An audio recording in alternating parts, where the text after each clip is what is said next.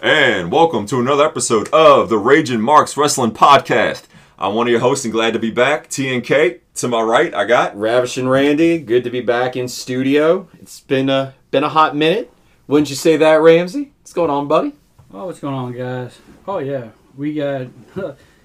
we haven't recorded since what August, and since then I think we the last have- show that we did was a week before the big weekend, before Labor Day weekend. God, everything's been blurring around, man. We've been our schedules have been since, a mess. since our last podcast, we have had chairs, a wrestler bitten by a dog, QR codes, a fucking rabbit.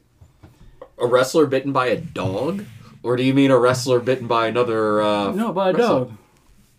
Was that his name? No. No, go ahead. Go keep going. Keep going. Oh, get the doing. fuck out of here! You didn't hear that? No. Kenny Omega got bit by the fucking dog that was in fucking CM Punk's uh, locker room. Oh, I Oh, didn't know. oh, no, I, didn't, I oh. thought the dog's name was Oh. Ace Steel. I thought Ace Steel bit him. That's what Oh everybody no, was there was a dog. No. No. Okay. No, there was a dog in there. Well, no, we knew we knew Larry was in there, but Got all bit. the reports are saying it was Ace Steel that bit him. yeah, I heard I Ace heard, Steel bit I heard a dog bit him. Shit, you're the only one that you're the yeah, one I know that's heard Well. that. Yo, keep going, man. Keep going. Yeah, no, sorry. Oh, so we Didn't mean got- to disrupt your flow. Yeah, I just wanted to. I know. I was like, go ahead. Yeah, it yeah. But so- uh, from from that you got fucking Fallout after Fallout. Who's going to get who's left? People leaving AEW, try to go back to WWE. We got WWE um, debuts. is fucking killing it.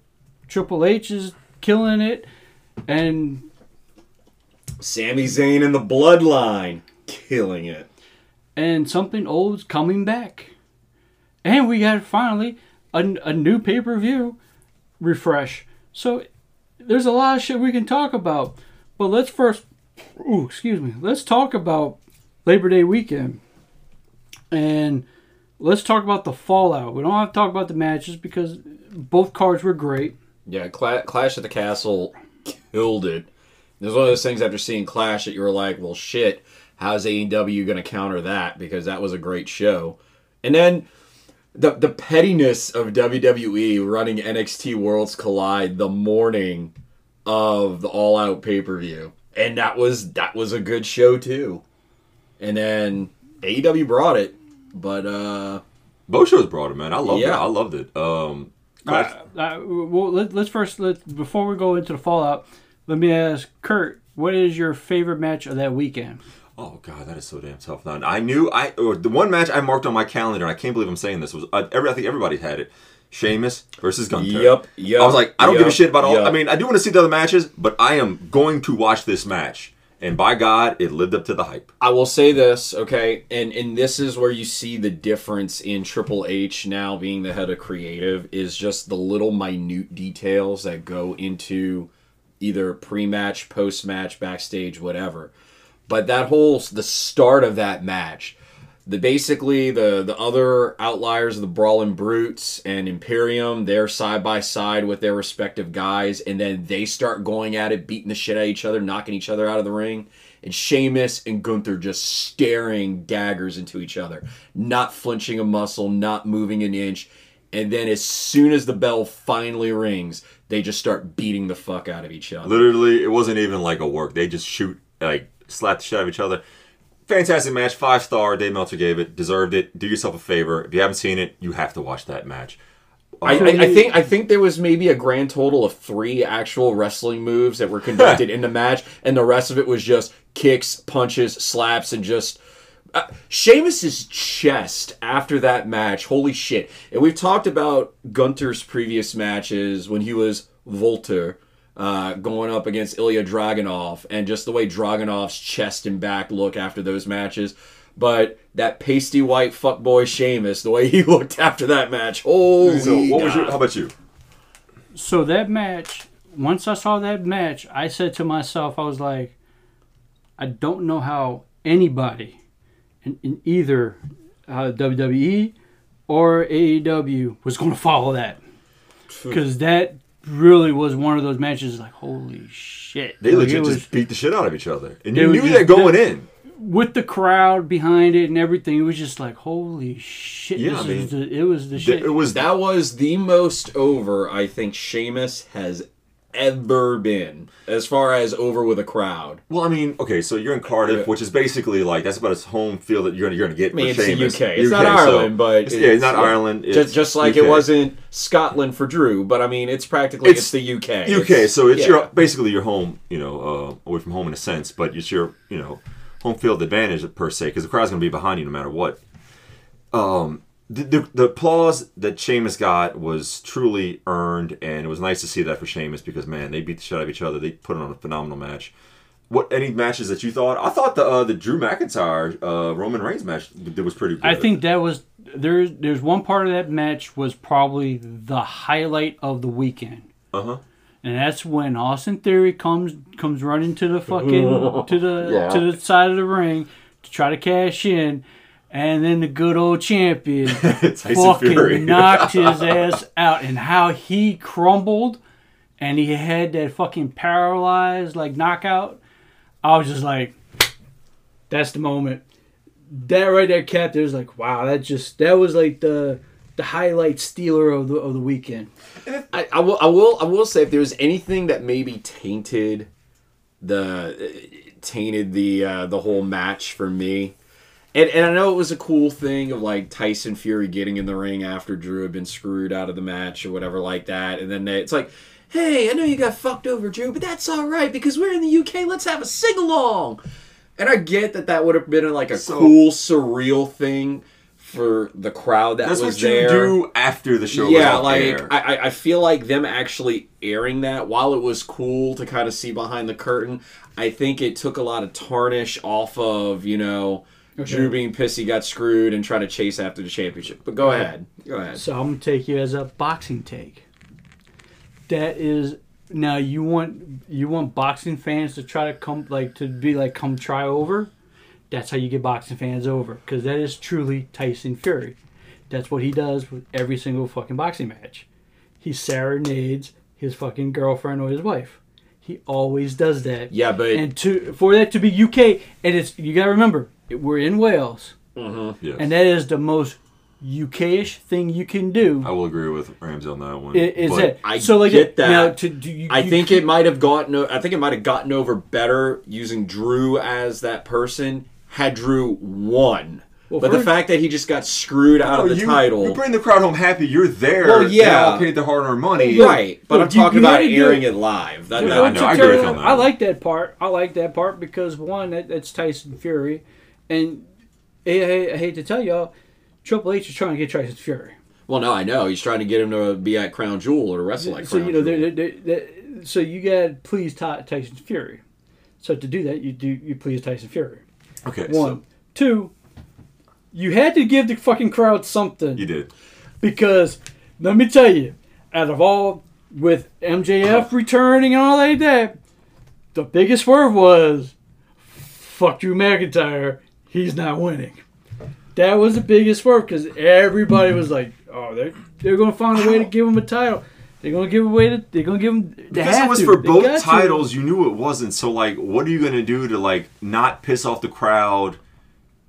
To where if if if Roman wins, how do you save face with the audience? And I thought they did a decent job with that. You you you inserted a new member in the bloodline. That- that- look, that that swerve was creative as fuck. yeah, Getting getting getting the youngest Oos in there. yeah. And I Yeah. think Sika? and yeah. Yeah, so, So, Solo I- Sikoa. Solo- I, Dakota, to- I told the guys that I have some some very controversial takes about the last couple of weeks. So here's my first one. Maybe to them, not to me. Uh, I think having debuting Sokoa, what's what's Solo Sikoa. solo Solo solo Sikoa. Yeah, that's it. solo Sokoa. at that debuting him at that moment. That was the best debut of the weekend. Debut. Debut. Yes. Yes. Keyword. Debut, i.e., come comeback. No, Bec- no, no. no, fir- there's fir- a first difference. There's a first difference thing, first between thing. debut and return. That's Surprise. Debut. How about Sure. surprise? best because surprise? first I'll give thing- you first thing was- best surprise. I'll give you that. Because first thing, we, everything that happened the next day at We're gonna touch on AEW, that one. Yeah. So- Yeah. it was there. You, you could just it was What- it was writing on the I'll wall. give I'll give you another big I'll give you another big surprise though that I think does go toe to toe with it. Yes, it was a return, but how the return went down, especially we'll, we'll, we'll touch on it when we get there. Or I'll but, touch on it. when but we to get me there. that was the biggest thing because I think leading up and it's with his debut and also what's been going on on SmackDown the last couple weeks, I don't think your WrestleMania main event is going to be Roman and The Rock. That shit's setting up for fucking Solo and fucking and Roman. really Because just think about it. If and then you have to go about it. If you go keep looking at it week by week, I'm just sitting there like, yeah, that's interesting. Why would you want to call him up like that? And then how then he how he automatically ain't really automatically choosing the Usos backs, but it's like Sami Zayn is like his his bestie. How everything's coming around. Maybe it's not Sami Zayn and Kevin Owens to take the tag team titles off the Usos. It's just kind of just weaving in and out. If you just just look at it, little things like, you know, the tribe brought you here. It's like it's not by his choice. It's not Roman Reigns' choice. So it's just like, all right. I just feel like it's like, all right, little by little by little. I think at the end that it's swerving to becoming the main event. Those two, and you know what? I'm I'll, I'll be I'm I'll I'll pour it. Hmm. Because they're gonna make him into a monster. We'll see in the weeks to come. That's way. I mean, that's, that's a bold, bold, bold I'll make prediction. prediction. that's a bold. but- hey, I said I got controversial takes, Yeah. but I Uh, watched every single minute of WWE programming the last Uh-huh. three weeks, and just seeing how the interactions. I thought it was like, it was like, wow, that's bold. Okay, you're gonna choose Sami. Sami, come to the ring with me.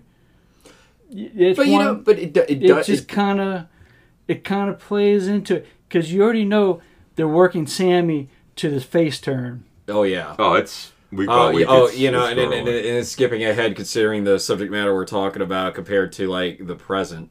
But like what they just did, that opening segment on SmackDown this past week was just a fucking stroke of brilliance. I mean, like all the different little beats, everybody played their part right from Jey's facial expressions to Sami, you know, just grabbing the mic after, you know, Roman's music hits and everybody's about to leave and he does his little thing. And Roman basically talks down to him, but talks down to him to then be like, oh, I got a surprise puts for you, the man. fear on him, rips the shirt off, all that. Oh, Jey, Jey, and it, Jey jumping on that in a heartbeat. Uh-huh. Like, dude, Yeah. Jey, Jey has been waiting So for then you're like, oh, what's gonna happen now? Uh oh. But dude, that honorary Uce shirt, Bro, I that's fucking on want that. WWE Shop right I now. want that. And you know what? Next, dude, that's like the next best top selling merch right there. And give it up to dude. Sami's reactions, the entire thing was priceless. And the camera just getting that solo shot on Oh, dude. Jey's expression just Well, God, like I said, I'm thinking like now my brain's starting to turn. I'm starting to wake up. I was falling asleep earlier, so I- I guess if you want to go into AEW, I can still talk on some things from the fallout of, you know, the Labor Day weekend. Uh, well, no, we need because we need to talk So, about Well, they all had the, out, but yeah, we do need to talk about All Out. Um, So let's talk about uh, let's let's talk enough about it. Clash at the Castle. So let's talk about some the all out. We don't have to go in detail for all the matches. yeah, no, no, no, I'm we just do want to we just talk about some of the key points So that happened. okay, so honestly, The AEW. MJF. we- Yeah, well, okay. it, w- before we even get to that, Yeah, I was gonna that wait for that. banger of a tag team match Dude, between the acclaimed, thank you. and Swerve and our that Glory. was not that was match that of was the night. match of the night. Yes, And I really felt that the belt title should have been. I was saying it the whole night I was at Randy's. I was like, dude, they need to put the belts on them right now. And that crowd was hot. The match was awesome. They didn't because you know foreshadowing, you know later. There's a reason why they didn't. Well, they, I Uh, mean, I, I think mid match they had to call the audible, and they were like, "We know what one of our main events is going to be at Grand Slam." Well, But- also that I think both of them are from that area. One, you know, played for the Jets, and the other one's from New York. So you kind of were like, they're in New York. Why not give it to them in their hometown crowd? Um, again, foreshadowing, but that was match of the night for me. Uh, I'm trying to think of all the matches. You know, like it's been like Well, dude, like been- like again, I, I I love Tony Khan for like trying to give people bang for their buck. I appreciate it, but dude, sometimes these 14 match cards, especially like some of these matches that are just kind of thrown together last minute. It's like, oh, you know, like like they like on Dynamite or Rampage the week of the pay per view. Like, oh, you know, n- n- this is the storyline now, and but now it's on the pay It per view. It feels like, a WrestleMania in the sense that you got to get everybody on a card because you want to pay your wrestlers with respect. 'cause you have so Yeah. you're, you're, you have an overinflated but, roster. But at the same point in time, there, there, there, there's a lot of detractors, a lot of people that are saying that you can maybe take three to four matches that are on these cards, and it's like you could put that on Dynamite. As your main You event. could put that on Rampage. That Yeah, doesn't 100%. need to be on the pay per view. like you didn't need uh you didn't need the Jade Cargill match. You're you're you're smiling over there. Yeah, Candice LeRae is back. but, uh, huh. Oh shit. They, uh, Nice. yeah, you don't like you could have Oh, took man. away the uh, no offense to Jade Cargill, but you didn't need that match. You didn't need the Ricky Starks and uh, Hacksaw Hobbs match. That was Well, well, well, the power, uh, like Powerhouse the power, Hobbs, the powerhouse Hobbs and Ricky Starks match made sense, but because they had a bloated card, yeah. you know, it ended up being a glorified squash match. And then, of course, it built to The match they just had. yeah so that we'll they just had a that Grand later. Slam, which was great. But who's Candice coming out uh, to face down? Candice the Yeah, so Well, no, like who, who's who's in the ring right now? Nikki. Yeah. Oh, Nikki So- Ash. Yeah, but to your point, yeah, when I looked at the card again, your house, I was like, dude, holy shit, man! I'm like, like 12 matches. I'm like, dude, that's a fucking like five hour card right there. Well, yeah, you had like three matches on the pre-shows. Like they had Eddie Kingston, who was back from suspension, and originally it was supposed to be Kingston and Sammy Guevara at All Out, but Yeah, because but he- of the backstage brouhaha, That's right. Yeah, you know, he was they- on the pre-show with that. That's right. I totally Yeah. forgot about that. um, so you had, I mean, the, the the matches themselves were good. You know, you had Chris Jericho, Bryan Danielson. which I mean, that was a that was a Solid solid, match. banger match. Um, can we t- can we talk about Punk and um, Moxley just like before before we get to everything? Yeah, we'll after? touch on that. We'll touch on that earlier. But, but yeah, go ahead. we well, well, like we we touched on it right before that weekend about the whole You had the match you the had- week before. you had the match 10 days prior you know and it was it was a squash match. And punk played it off like he'd seriously or injured his foot. Oh my god blah blah blah blah and like to a certain extent i get it because i broke my foot. I had a, a screw singular put in my foot. Not 12 like supposedly the surgery that punk did like 12 screws put in his oh, foot and everything else okay?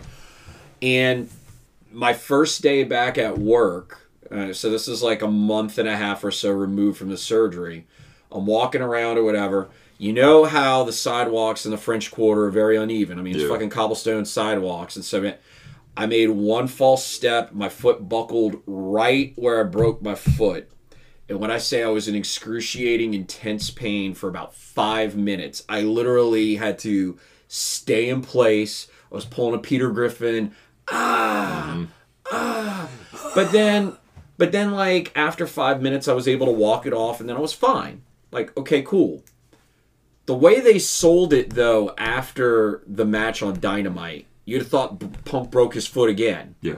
and like up he's done whatever but then you come back the next week on dynamite he gives the rah rah speech and it's like oh that's when- everybody's chicago's behind Yeah, him that's ah." when Ace Steel comes out kind of smacks some sense into him. Like, yeah and, and but i mean i'm just like did you really need that like they they only had that match to pop a number but i don't think it did a service to moxley or to punk in that whole thing Well, it made it made Moxley. You know, you kind of figured he was going to be a transitional champion in the sense that hey, you're going to be the placeholder until CM Punk comes back. Now, did CM Punk rush to come back? Who's to say? Because go figure, they had the main event. It's in Chicago, CM Punk's hometown. You figured he was going to win, which he did, and then immediately, oh, he's injured again. He's off the shelf. Uh, with tore his tricep or something.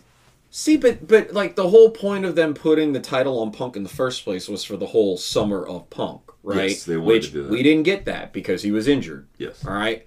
I feel like a better story to be told was that yes, it, it like if if the match on Dynamite still happens, okay, and Moxley squashes him, I feel like you come back, you do that match again, It goes the length that it did, but Moxley still beats him. And now we got an interesting story. Because, like, I, I really feel like after Punk got injured, all the potential storylines you could have done with Punk were now going elsewhere. Yeah. I, I didn't really see where you could progress with him as champion beyond that. Well, dude, no, you could have had him feud with other wrestlers and, and push them because Punk's your champion. He's the top dog. He's going to build you. He's going to get you ratings. He's going to get people to come to the shows. So book him to showcase what other wrestlers could do and have him beat them, but uh, make them look good. These younger stars, and you could have had feuds and eventually gotten to, you know, the return of a so and so. We know who down the road, and maybe Punk loses the belt to him down the road, and had that rubber match that they didn't have yet, which was the ultimate storyline where they wanted to go. Breaks his foot, crashes the plans. We have to alternate routes, figure out what we're gonna do. Jon Moxley becomes interim champion. I thought it was a little soon for CM Punk to come back with a broken foot per se. I don't know why they did it. They felt, hey, we're in Chicago. We have to have Punk. We, we need to pop numbers. We need, yeah, we need to pop numbers. We need to compete with WWE right now under the Triple H regime. We have to be able to save face because C, uh, MJF is legit gone. He, he left on his own accord. We don't know what's going to happen. Whether or not that's kayfabe storyline, who knows? So you had to do something. Putting the belt back on Punk at the time, I thought was okay. Had you were able to get to ultimately where you wanted to go with the Devil. So I don't know what's going to happen now. Again, he's hurt. So what do we do again? You know, let's touch Yeah. upon that. So you have the uh, the, You ain't gonna the do- casino ladder match. First thing, you ain't gonna do nothing with it because reports are, and it's not confirmed yet, but he's not coming back to AEW.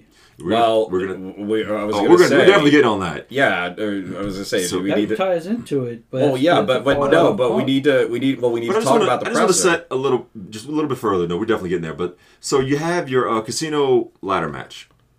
Uh, was that what it was called? Yeah, okay. casino ladder match. You had the, you had the chip hanging up high. The winner gets uh gets to call a shot when he wants his uh, AEW World Title match. You had your, your competitors, and obviously you have your Joker, which is your surprise entrant. Next thing you know, all the guys are in the ring. Next thing you know, hear Rolling Stones, Sympathy for the Devil. Come on, you see a guy in a mask. Don't know who it is.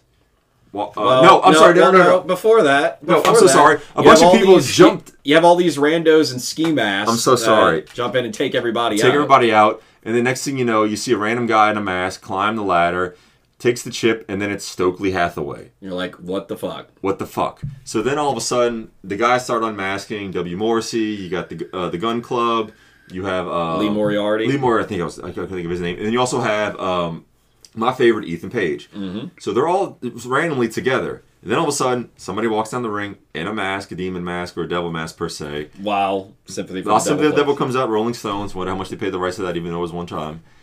And Stokely Hathaway hands the chip over to this masked, you know, individual. He th- he makes it seem like he's going to take the mask off. Not yet. We'll save this for later tonight. But no, uh, so you were talking about that that being the biggest surprise of the weekend or the biggest debut Well, was Solo after- Sikoa. So when Punk won the belt, go ahead. That, that- I was gonna say the the voicemail, The voicemail, Tony thank Khan you. plays, and I mean it was it was great that as soon as you heard that and like Tony basically begging him to come back or whatever like that, that's when you knew who the devil was. If you didn't already know, You already know. but when he unmasked, I, I will say the, the biggest, one of the biggest surprises of the weekend was the fact that MJF got a larger pop in Chicago than CM Punk. They weren't chanting CM Punk at the end of All Out. They were chanting MJF. That's what I wanted to And the about. fact that CM Punk's sitting there holding up the belt and being like, "Oh, look at me," and nobody is chanting CM Punk. They are loud, deafening MJF, and MJF flipping everybody off. They boo for two seconds, and then they go back to chanting MJF. It's like it, nuts. So then, Nuts. So then after that, which was I thought beautifully done. You brought MJF back, which we wanted. He was gone for a while, came back, so you could retell the storyline with CM Punk and MJF. Then we had the fucking press conference after the damn show, which was this. Which first of all, like you're mad. well, first of all, I you fuck know you for taking away what those wrestlers did in the ring and making it about yourself and saying shit. Your boss is sitting next to you and you're undermining your boss. Now I get. I, I Okay, I got a question. Mm. What did he say that was completely off base? okay, What What did he say that was wrong? you did. You didn't have to go and flaunt the your um that out loud. That shit that stays behind the scenes. You don't call out wrestlers who are EVPs. The Adam Hangman Page thing, I understand to a degree because he already he's gone he's gone on record and done that in the ring, which still to me was a little Well, the the fact that when he did it in the ring, it, it came from out of left field. yeah. Like I sort of I sort of get and, and like again, going going back to the build up to Hangman and Punk, okay? I get Hangman using the whole you know, Scotty Goldman, you know, whatever. Um, And that's what really set Punk off to begin Cabana with thing. was the Colt Cabana I thing get, in the dirt sheets. I That's get, why he was pissed. I get using that comment in the ring to build that tension for the pay per view. Now, the fact that he didn't clear it with Punk beforehand, I could understand why that would piss Punk off. But I felt like that's something that you also, you know, you have more years of experience doing this shit. You take him to the back and you're like, hey, man, that was fucked up. You do anything like that again, I'm going to fucking, you know, Yeah. eviscerate you. But the fact that like he comes back after being injured or whatever, and then just randomly throws that out there, and Well, apparently throughout the week he was hearing about the dirt sheets bringing up uh, Colt Cabana's name, and he got fucking sick and tired of it. You know how Punk gets angry all the time and he's bitchy. So then he starts whining about that, uh, yelling at a, uh journalist from some sort of uh, saying, Well- "Hey man, I don't know if it was you." He's like, "It's I'm sick and tired of the fact that I'm a grown ass man having to talk about Scott, whatever his name is, Well- Goldman." yeah, and he explains what happened with the whole podcast, the fallout, the lawsuit, the money, paying money for this.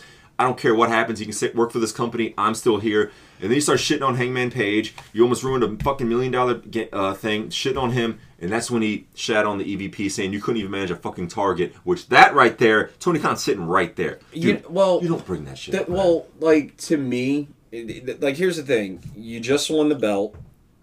You know, you you know, we're, we're trying to like build off of this with AEW in the future, future plans or whatever. yeah. And I understand MJF wanting to address a lot of the Colt Cabana stuff because it had been circulating on the dirt sheets for months while he was out. So you, you finally have the moment to speak and you're finally going to address it after seven years. Go ahead, go for it. But I do feel like some of the shots that he took to other performers on the on, in the locker room didn't necessarily need to take place at that venue.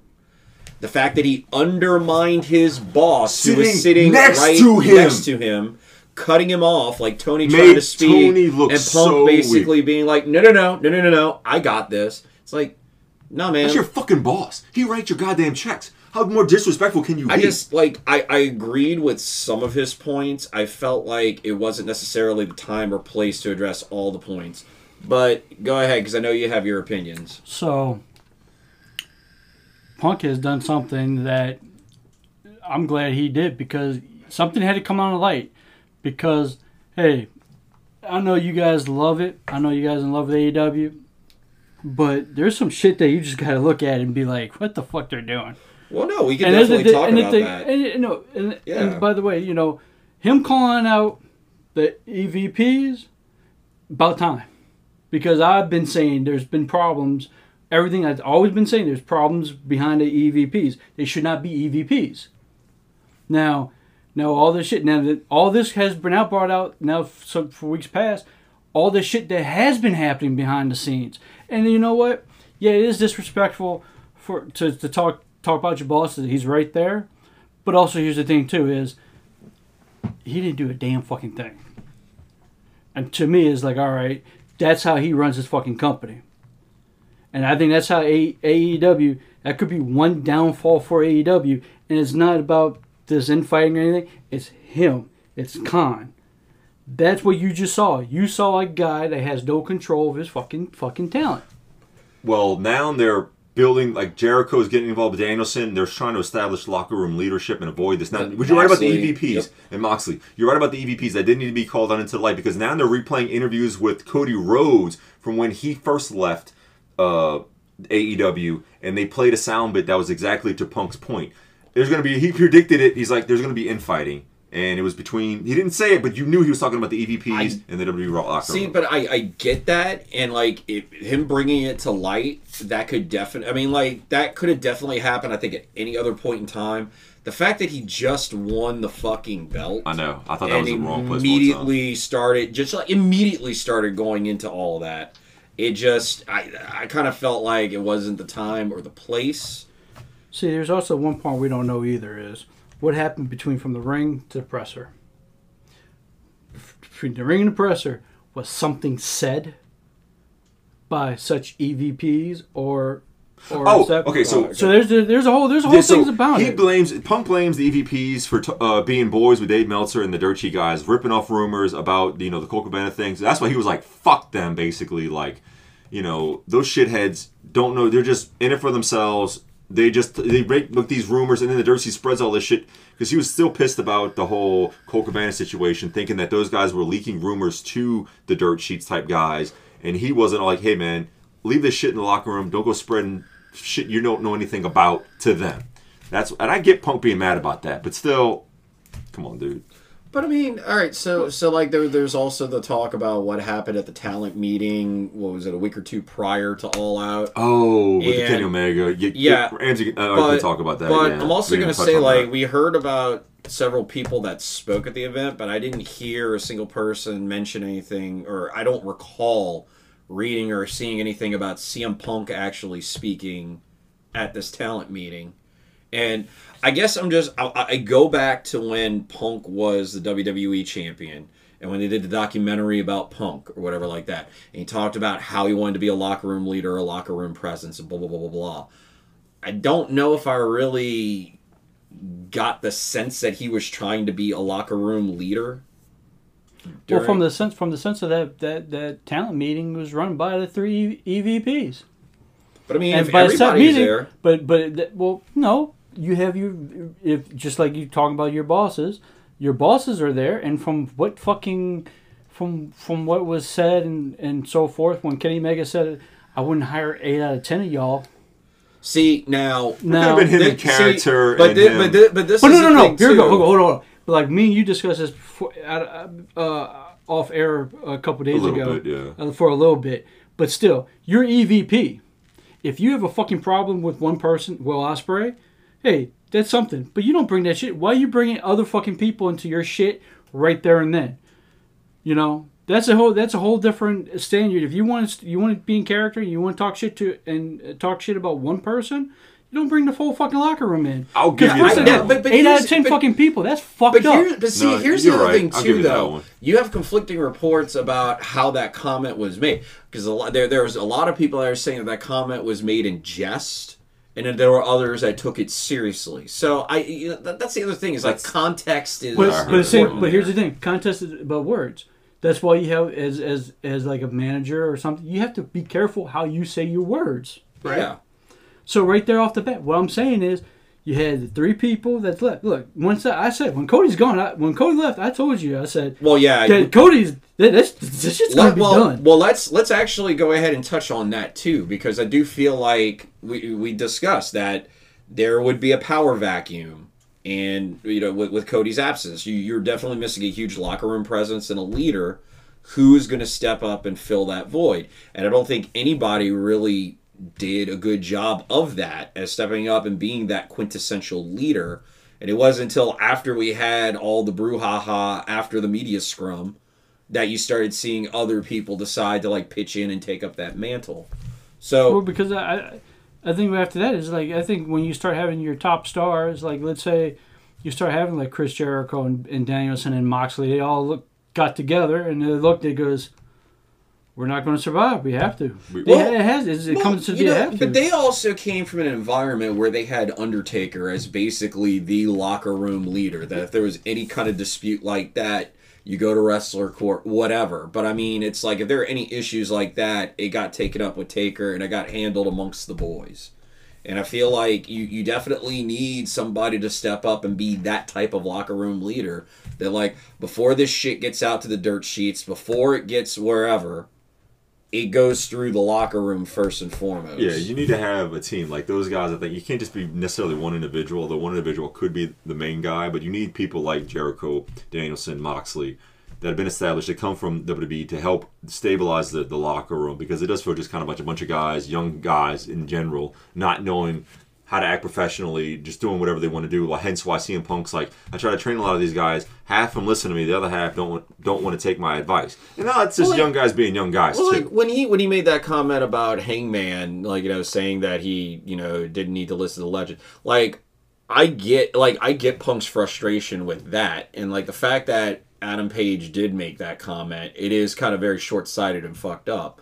Like you can listen to advice and choose whether to take it or not, but to just flat out say ah, I don't take any advice, I don't, you know, yeah, that was kind of weird of him from saying That's that. Yeah, that, that- that's kind of fucked up. Like you need to be a sponge and you need to absorb all the fucking information you can. That's how you get over. yeah. You know. That's why like sidebar here, Powerhouse Hobbs and like his growth, I would say in the last like year, ju- just from like a character in ring standpoint, a lot of the things that he does as a big man, the way that he's actually gotten in better shape over the course of the last year than when he first debuted. Like a lot of that, Mark Henry kind of touched on it uh, on a Busted Open podcast over the weekend. That like he's a guy that literally doesn't ask, "Hey, tell me," or, or like tell me how to do this, or, or tell me the quickest way to do it. It's like, okay, well, where do I go to develop this? How do I? He's all about the whys and the hows, and not like, okay, how can I just go from here to here, Okay. like that. Like he doesn't take any shortcuts. He absorbs. He takes notes. He does everything.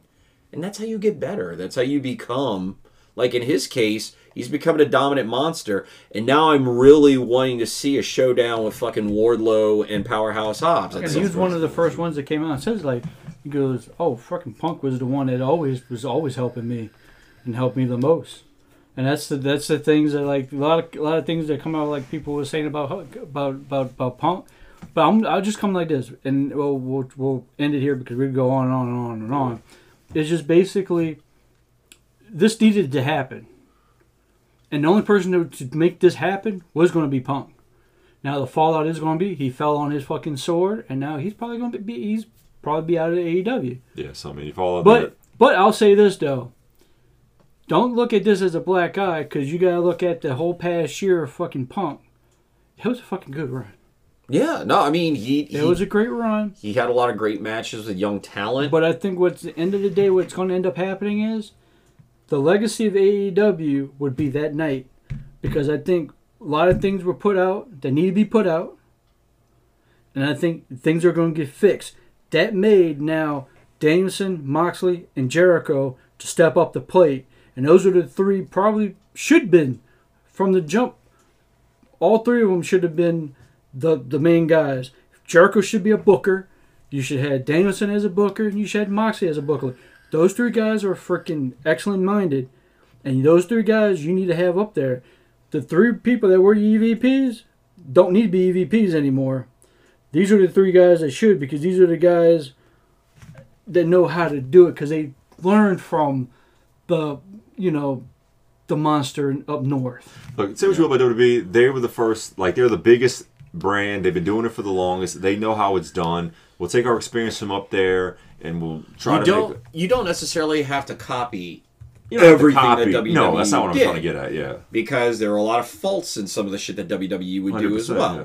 But I mean, there's a lot of great ideas. You take some of those ideas, you incorporate it into your thing, and you retool it to make it work for your promotion. Oh, no, I'm just talking like just the locker Yeah. room presence, getting the, the guys on board with the organization, not all this pandemonium. Guys going this way, not necessarily know what to do. You do have an overinflated roster, which is tending to lead to.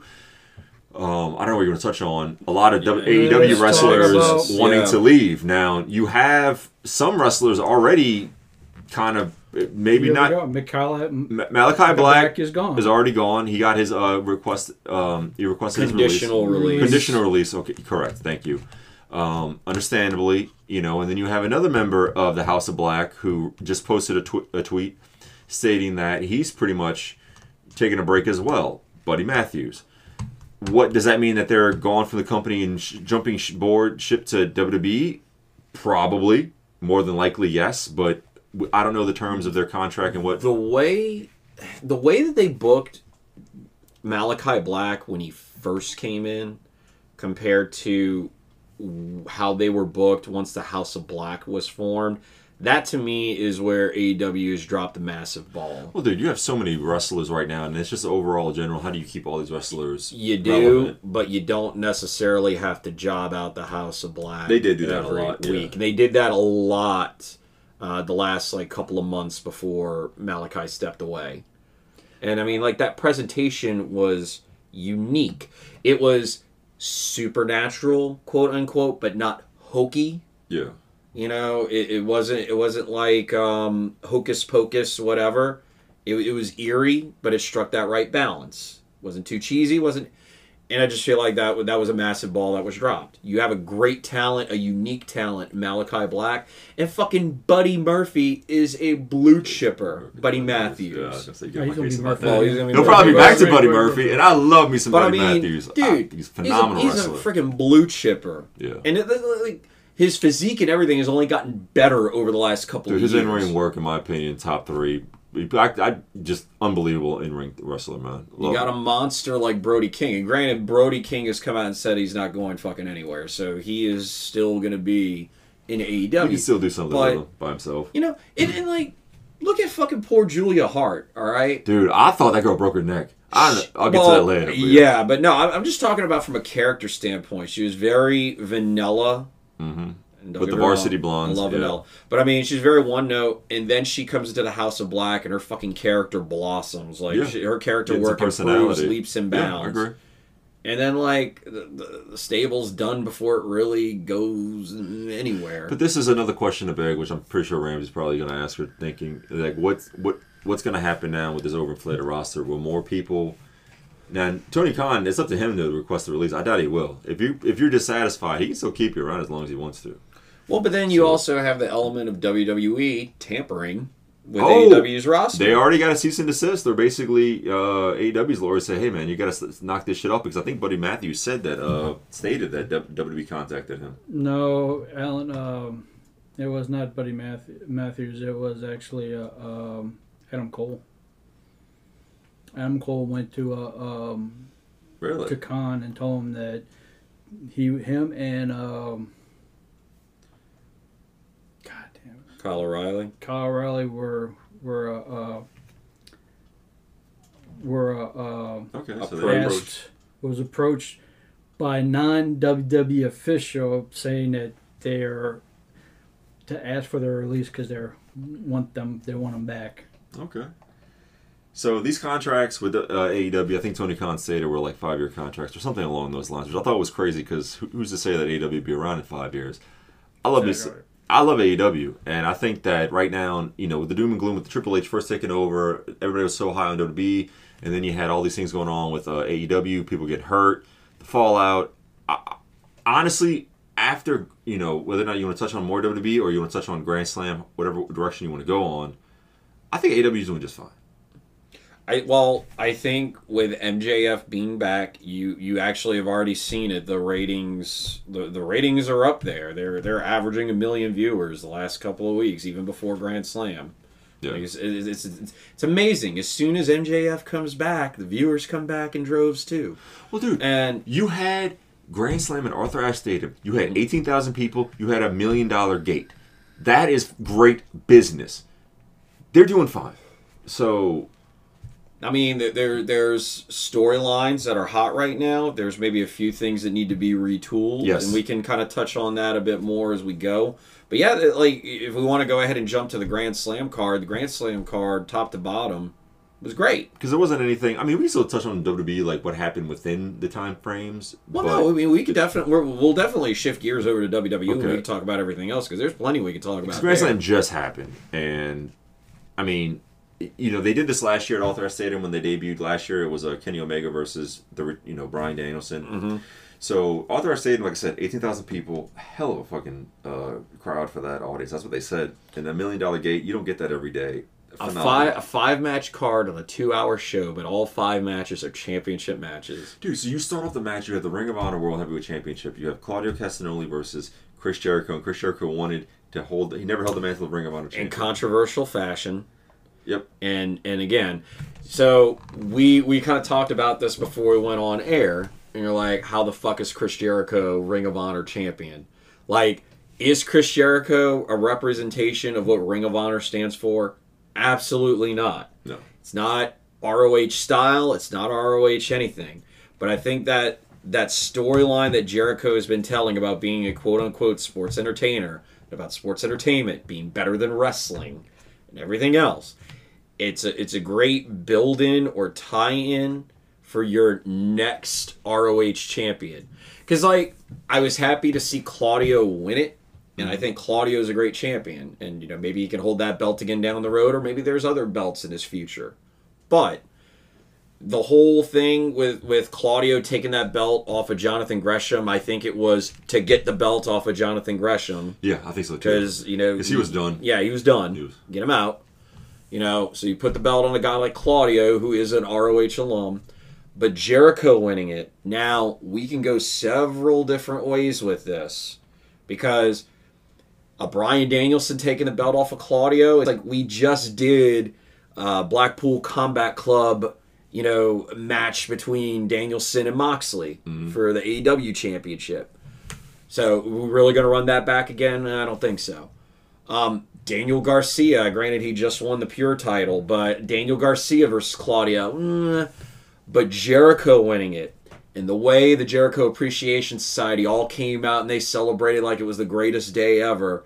And then you have Daniel Garcia just slowly walk out, you know, and Well, so- not really wanting to join in the celebration, but Yeah, being so- there out of for, uh, a Yeah, feeling like of obligation. He congratulated him. All the guys were going crazy. He was just kind of like, "Hey man, congrats," and he kind of you know like that. But to, uh, behind the scenes, you know, this is kind of ram- rampage. They cut to uh, Jericho winning. They're all doing the champagne, everything. Jericho appreciates uh, stuff, and then um, Danny Garcia is like, Jericho, I, I need Chris, I need to tell you something right now. And Jericho's like, Hold on, we'll wait till Wednesday Dynamite. We're partying tonight. So, what is he going to? Leave the Jericho Appreciation Society. We're building. We're slowly building toward that feud. Now, whether or not Daniel Garcia is the guy that beat Chris Jericho, Is it is it going to be Danielson? Because because I mean we need a rubber match too. We, we haven't had a rubber match with those. Is it going to be Danielson taking that mantle and being the Ring of Honor leader, quote unquote, or is it going to be Garcia, so what a do we do lion? with Ring of Honor? There's no way you can pitch. Oh, I need to correct something for you guys because you guys are you said something wrong a little while ago. so- That the ratings for Ra- for Dynamite has been up since MJF came back. Yeah, they've been in over the millions before MJ came back. yeah, and it's still in the millions, is it not? Yeah, but it was it, Yeah. it's it's also too where when you start putting you start advertising correctly your matches and you start having fucking world championship matches on fucking Dynamite and like on I like was so far. screaming about that shit with Vince McMahon and Raw. I'm like, dude, you don't advertise shit. You just come up with it You, on the you- fly. you drop it on Twitter like an hour before the show Not goes even- on air, if If even that. yeah. Which some, yeah, you're right. They would do that occasion, you know. But they've been averaging a million before MJF. It's just been carrying. It's now been over a million. Solid numbers, man. And like, even I looked at the numbers for this past week's Rampage when they did two hour Grand Slam continuation special, but we're still touching on the uh, the main one from Dynamite. Uh, I'm trying to think. What was the second match? Oh, it was the acclaimed. It was the acclaimed. The rematch. The acclaimed versus uh, Keith Lee and um, Swerve Scott or Swerve Strickland. And now you're like, you know, that uh, man when the acclaim came out, that pop they got was so huge. It was kind of the hometown. Like Max Caster finally got to do his rap. And now the match, say what it will, it was what it was. It wasn't as good as the pay per view. Obviously, there wasn't like one or two botched moves. But uh, let me tell you something. Keith Lee, man, he did some crazy shit in that match. That even I was like, wow, that was impressive. And good, you know, kudos to Keith Lee and Swerve for both, you know, pu- putting them over, uh, doing the job. You know, uh, Billy Gunn did hit the uh, the famouser on the outside of Swerve. Which because because you were worried because Max Caster went for the mic drop and he kind of sold his knee and you're like oh Well, no well, no, like it was like we did the knee with with fucking uh, Anthony Bowens two weeks prior, yeah. and then we did the knee again, but this time with with Max Caster. It's like pick a different body part. Shit, let him hurt his arm so he can't drop the elbow. Like damn. So, but you know, they did the right move. They put the belts in the acclaim, and I was so so so happy for them because for the past year, man, they have been building momentum, and dude, they are so hot. And when we went to uh, Dynamite in April at the Inner Arena, they were you know they were still bad guys, but they were But still over, over. with the crowd, and like it's so happy to see homegrown talent. They didn't come from WWE, that built themselves up slowly with the AEW, um, just working their way through week by week, starting out like it was it was a beautiful. the, the way it's supposed to winning the winningest team, the winningest tag team in AEW history to this point. Yeah, we feel like acclaim. Mm-hmm. the elevation dark. It's just like I was so happy for them, and hopefully they have a, a decent run. You know, even if they don't, they're still tag team champions, which makes me really, really, really happy. Yeah. Um, Yeah, we had the uh, women's uh, four way match, which I mean, it wasn't it wasn't a bad match. oh, it was, but it was good. it was. Let's get into that because you had all right. So you had. Uh, oh my god, I'm gonna mess up her name. Uh, former Ember Moon. What was her? What's her current name? Oh, uh, Athena. Athena, thank you. Athena. You had uh, Britt Baker. You had um, obviously the champ Toni Storm, and then you had Serena Deeb.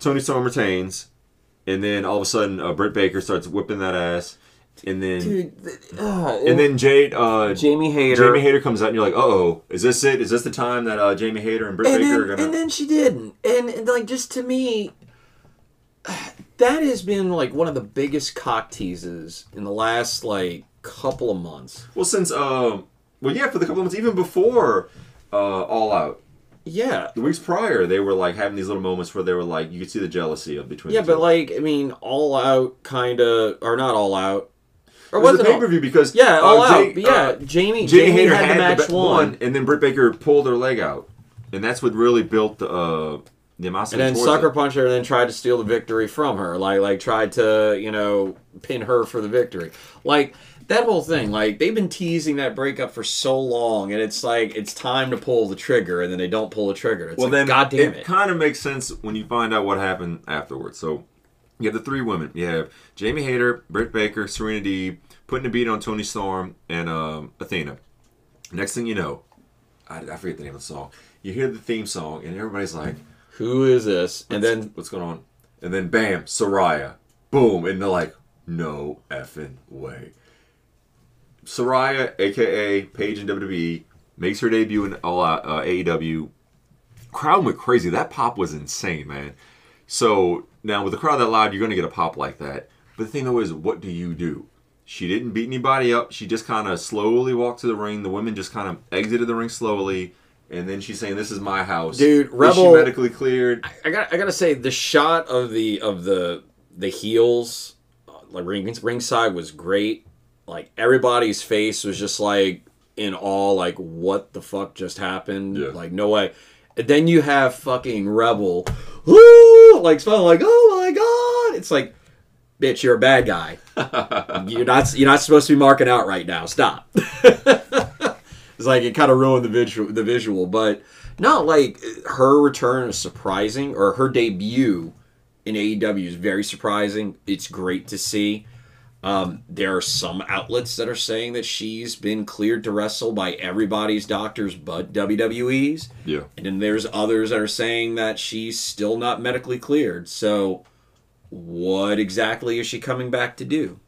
I hope it's to to go in the ring. And Taz even kind of implied as much on commentary. The one good thing I'll give AEW credit for, at least from a production standpoint, all those announcers shut the fuck up for a good chunk of, of that segment because they let the visual do the storytelling. Yes. And and I mean that that's great. You got to know when to talk, and you got to know when to just let a moment breathe. So I try not to. Um, I try not to. I, I'll, I try not to look up social media when I get home Wednesday nights because usually I'm working Wednesday nights late, and for whatever reason I was uh, tired as, as hell. I was kind of watching uh, what I could watch before I fell asleep, and then for some weird reason, my just instinct. I'm so used to my phone hitting that social media button, you know, Instagram, whatever. And as soon as I clicked Instagram, first fucking thing I saw, Saraya. I'm like, oh god damn it! Now I missed the surprise. So I knew it ahead of time. so I was like, but still, that crowd reaction was was amazing. It really, Yeah. really, really was. Yeah, know, I had to work that night, so I didn't get a I didn't get a chance to watch it live. So I did kind of the same thing as you. As I'm, you know, about to leave work, so they're scrolling through my phone. Oh shit! Well, I guess I'm watching Dynamite as soon as I get was home. oh, like, so I made it up. I made it like responsibility. Like I am watching AEW. Don't look up social media. what are your thoughts on uh, Saraya's potential return? I hope they hired her not to fucking wrestle, but us to run the fucking division. She definitely can but the stuff she You does with the family. I- look, it's it's great. It, it's great to see her back. Hope she can wrestle. I'm hoping, but maybe you need to use her mind because obviously they're not fucking using Serena Deeb's mind.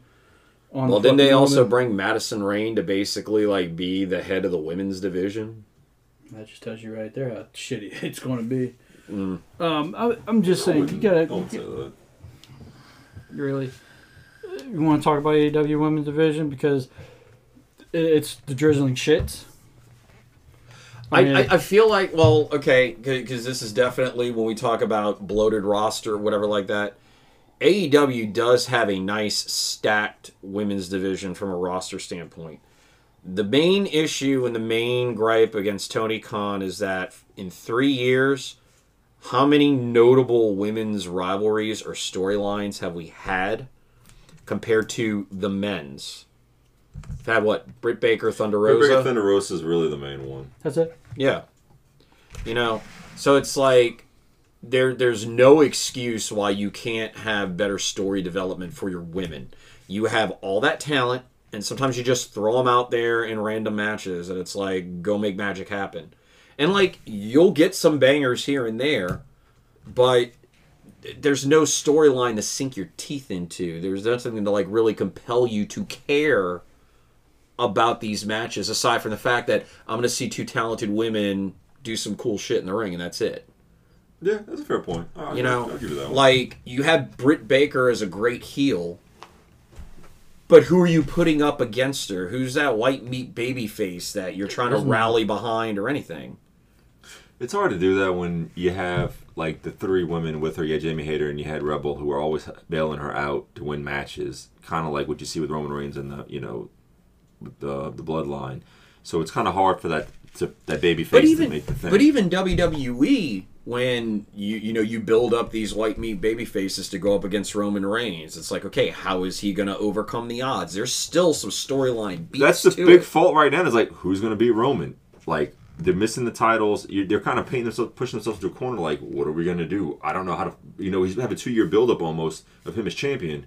I don't know what to do. What's the fallout? What like how do we end this reign? Like to satisfy it.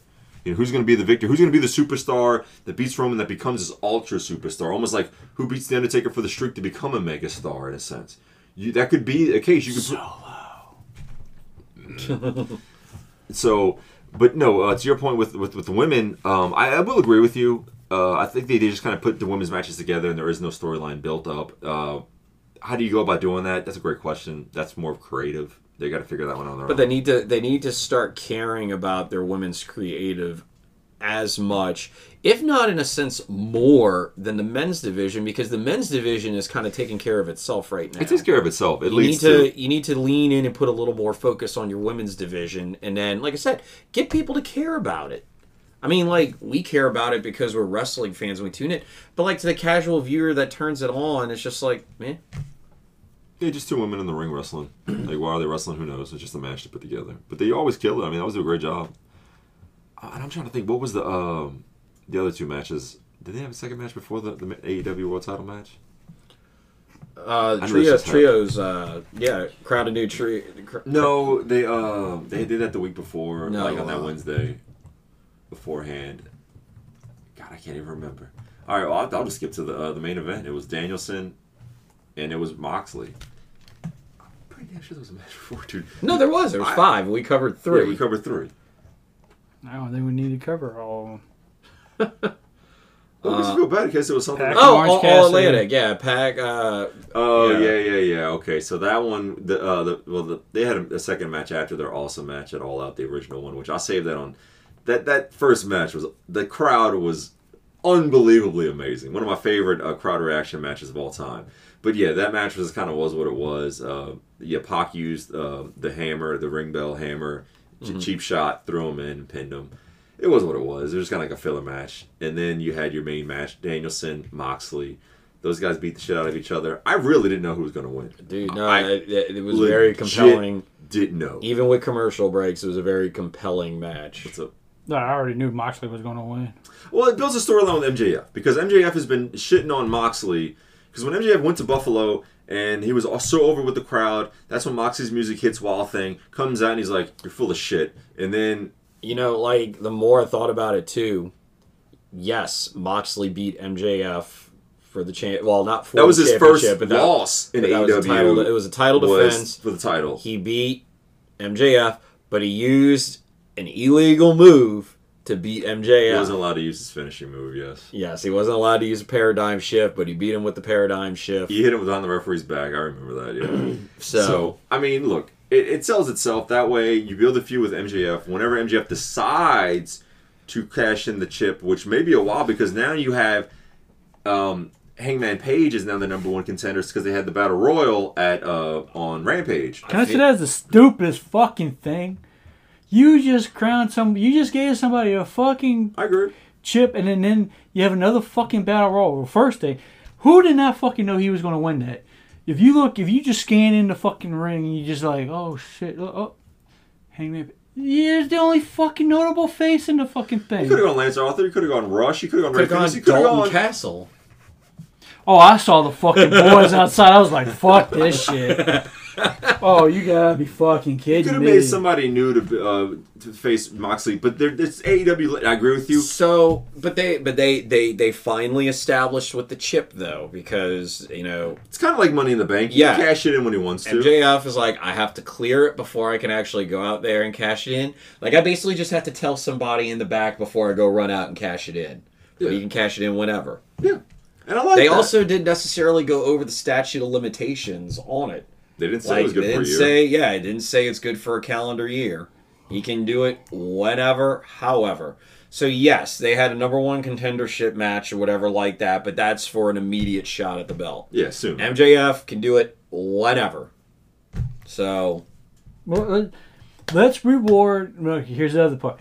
Let's reward one of the guys that has the fucking. Well, you had a fucking melee at a fucking uh, uh, press conference. Let's reward him with another title shot.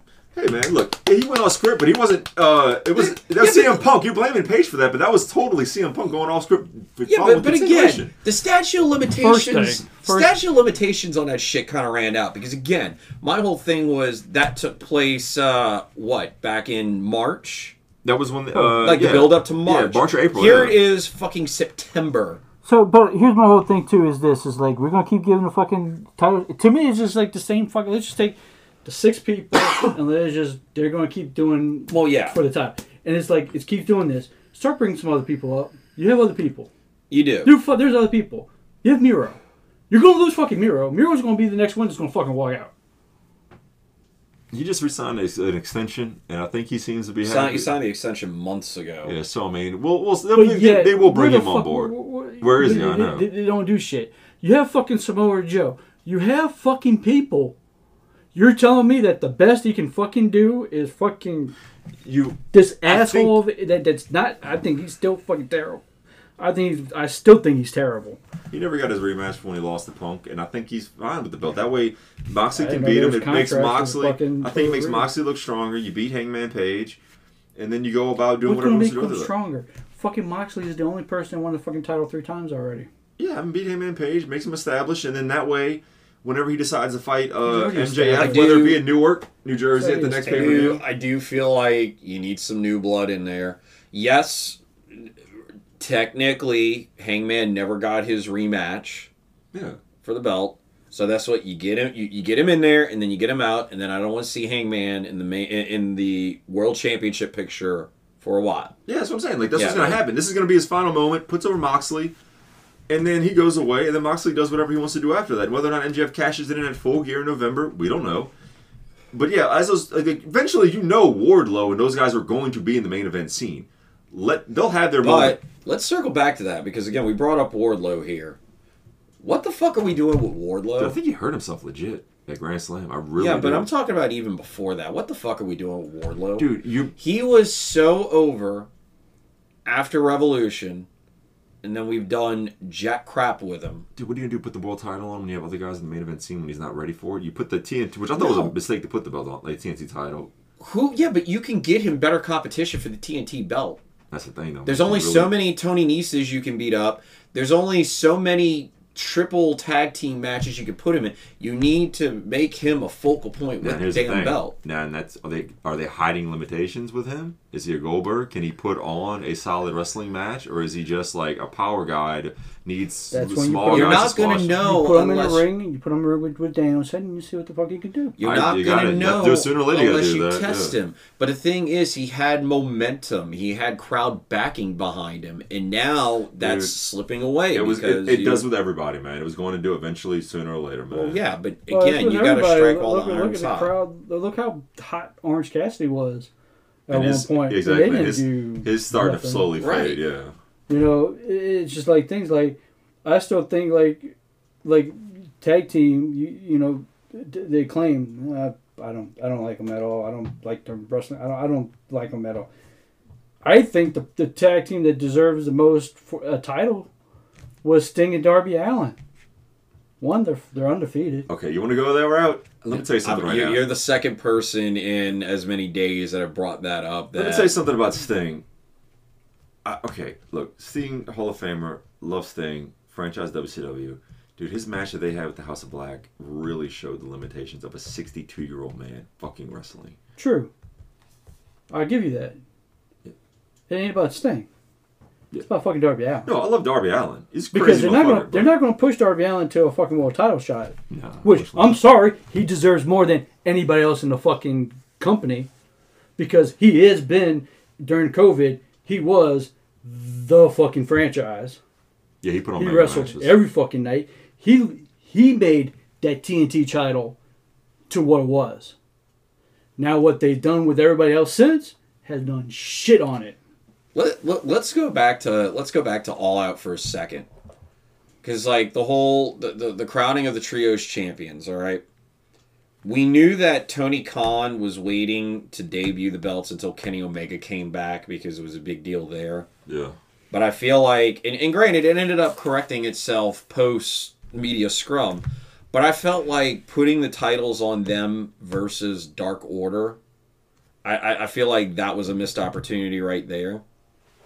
You know, like Death Triangle with with the belts, it's not bad, but at the same time, it's also like The Lucha Brothers were already tag team champions, and by Pac currently your ACC, uh, your All Atlantic champion. So that was kind of like, I loved, I loved that triangle. I really do. I love all those wrestlers. I think they're fantastic. I was happy with them winning the belts.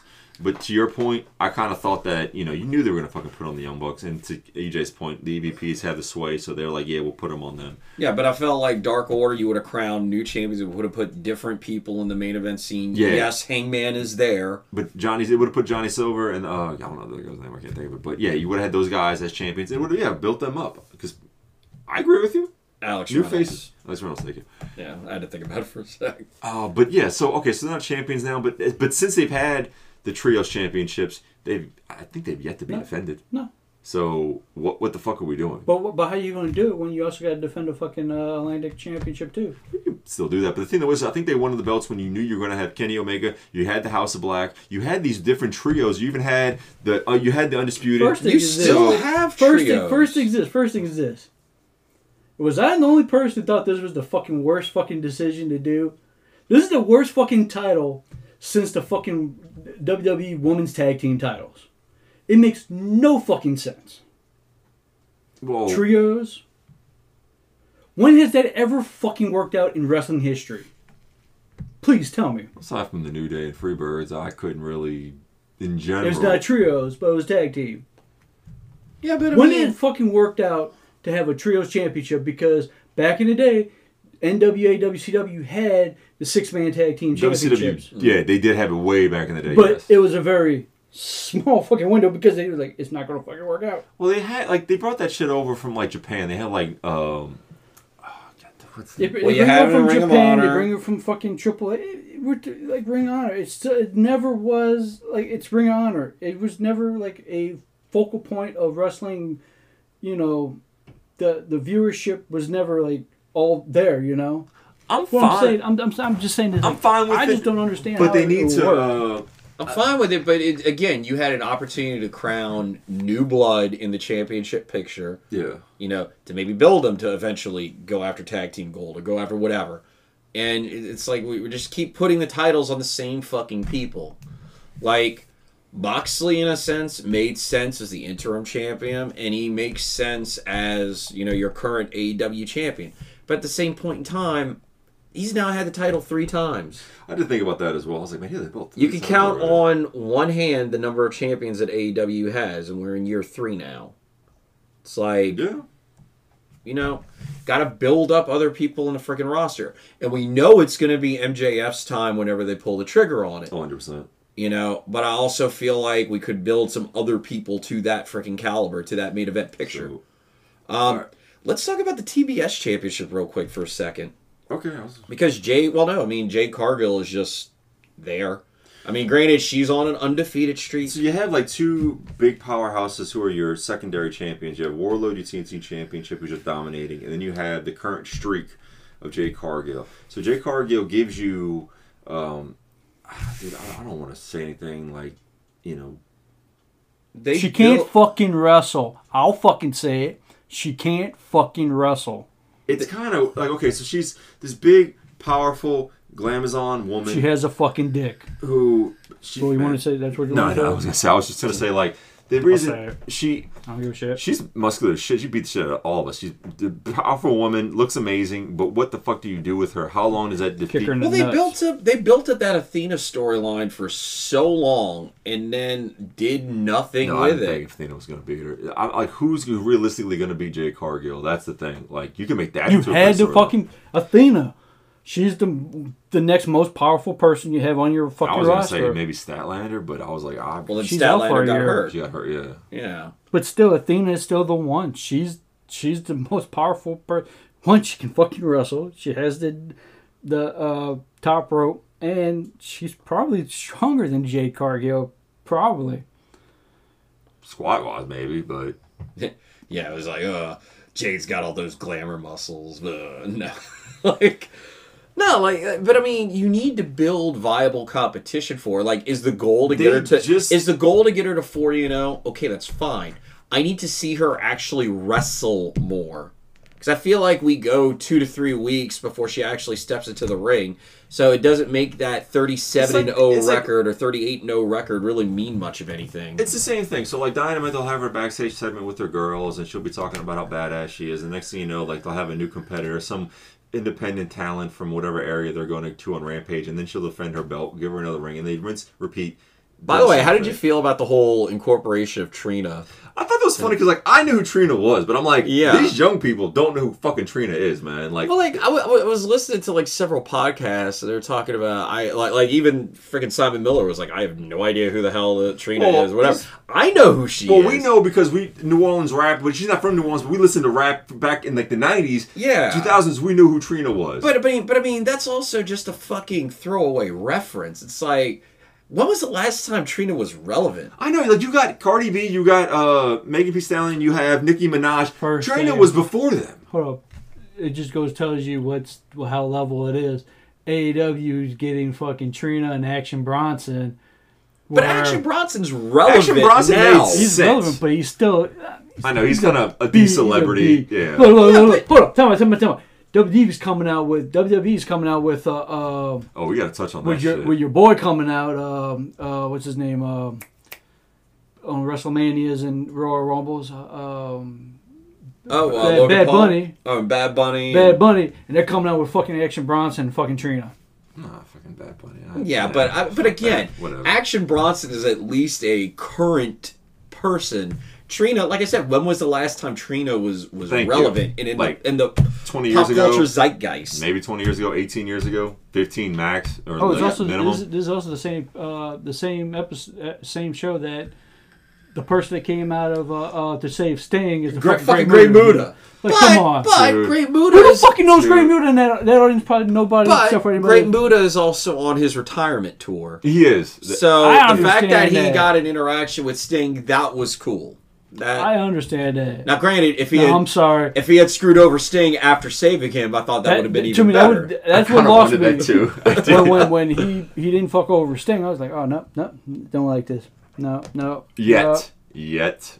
So we'll see. They probably will on the road get through that match. That would be funny if they did it. Oh my god, I don't know if I want to see it. But, But, I, I, I, I'll give you this one. With Wardlow and everything, I don't think. I, I think you take the person that beats Wardlow has to be Hook. I don't think it has to be. I think it has to be because I think I think if you look how you look at Hook, I think that is your future. Oh, I'm not. I can And, see and that. I think yeah. and I think you want to run, you want to make a badass, and you want to Wardlow. He he's big, he, but Hook just has that mentality. Like I'm like I'm gonna fuck you up. He's a fucking bulldog. Well, And you know, and to me, it's like put that fucking title on that fucking kid and they let him. but to your point, I think uh, I think Powerhouse Hobbs is probably the guy most likely to take the belt off of Wardlow. That's just what I'm foreseeing now. And who, I mean, Mm-hmm. it could be somebody else. Oh, Hook will get his time, but he's he's, Put a fucking worker on. he's I'm, young. no, no, look, young. Powerhouse Hobbs, Wardlow, they're nice, big, they but they're not workers. This should be a worker title. I'll give you that one. I, it should be. It should be. It was beginning as a worker title. It started out that way, yes. And then for some fucking reason, it just went away. Because like I, I'm, I'm sorry, like Darby Allin built that shit up. Like every week, he defended that fucking title every fucking And then he ran week. into a fucking train named Miro, and then Miro had it for a while. and then and then now it's Dude, like even Miro had a great run with it He had it until for a while, and yeah. then Sammy Guevara won it randomly on like a dynamite, which I was kind of okay with because it, it, it, and, popped. then, and then he proposed to his uh, now ex fiance, and yeah, no, it was great. so, but uh, I, I guess we get back on WWE. We talked about it for a while, um, dude. Okay, so how do y'all feel about we're talking about celebrities and matches and all this stuff, and not that he's really a celebrity, but he's got 20 million followers on uh, on social media, fighting a certain uh, head of the table at Crown Jewel. What are your thoughts on Logan Paul going up against Roman Reigns? Dude, if, if anybody if anybody believes that Logan Paul has a uh. serious chance of taking the belt off of I want to Roman, hear. I want to hear Ramsey's. and if Logan thoughts on Paul this one. does by some fluke thing because it's a swerve, bro, ends up beating Roman for the belt, I I will just I will melt. I will melt. But go ahead, Ramsey. What you got to say about it? four million. It's- He wins a championship. Raw will have forty. Will have four million fucking views on Monday night, because that's what he brings. Here's the thing about Logan Paul. I don't like Logan Paul. I don't care about Logan Paul. But this is what Logan Paul does. One, legitimacy. He went in a fucking ring, and he fucking boxes. Yeah, he fought Floyd Mayweather. It was All right. basically a sparring session, He but he still fucking did box, it. boxes. It was a very competitive oh, fucking. Oh, it wasn't. sparring I'm saying it wasn't like yeah. I seen him in the ring. Legit boxer. He's also a legit amateur wrestler too in Yeah, he had that in high school. Yeah. I respect Logan Paul, and I respect him even more with that shot, that match with Miz, I know. I respect him. because what he does. But in legitimacy, yes, because he's going to bring you views. He's going to bring people to the table. Two and matches. no one. Two matches. Dude, he killed it. And he, no, no, no, I mean two great matches. But then to put him in the main event, I know. I get it's Saudi Arabia. It's a tra- and it's an attraction. No, go ahead. How many matches? Um, how many, let's, let's talk about real life. How many matches Brock Lesnar had before he was in championship match in, in UFC? Two. Oh, in the UFC. So yeah. here's the thing. That's Yeah. fucking Brock Lesnar, dude. Oh. That, Why? Why? that is- Why? no, Why? is that it is? You're making his point. No, You're You're making- making my point. You're You're making making my my point. That is a You're freak making- of fucking nature. But why? But what? But but also too. But why would you put him in the main event? Because they knew he Brock brings was going to bring people. ratings. Yes. He brings ratings.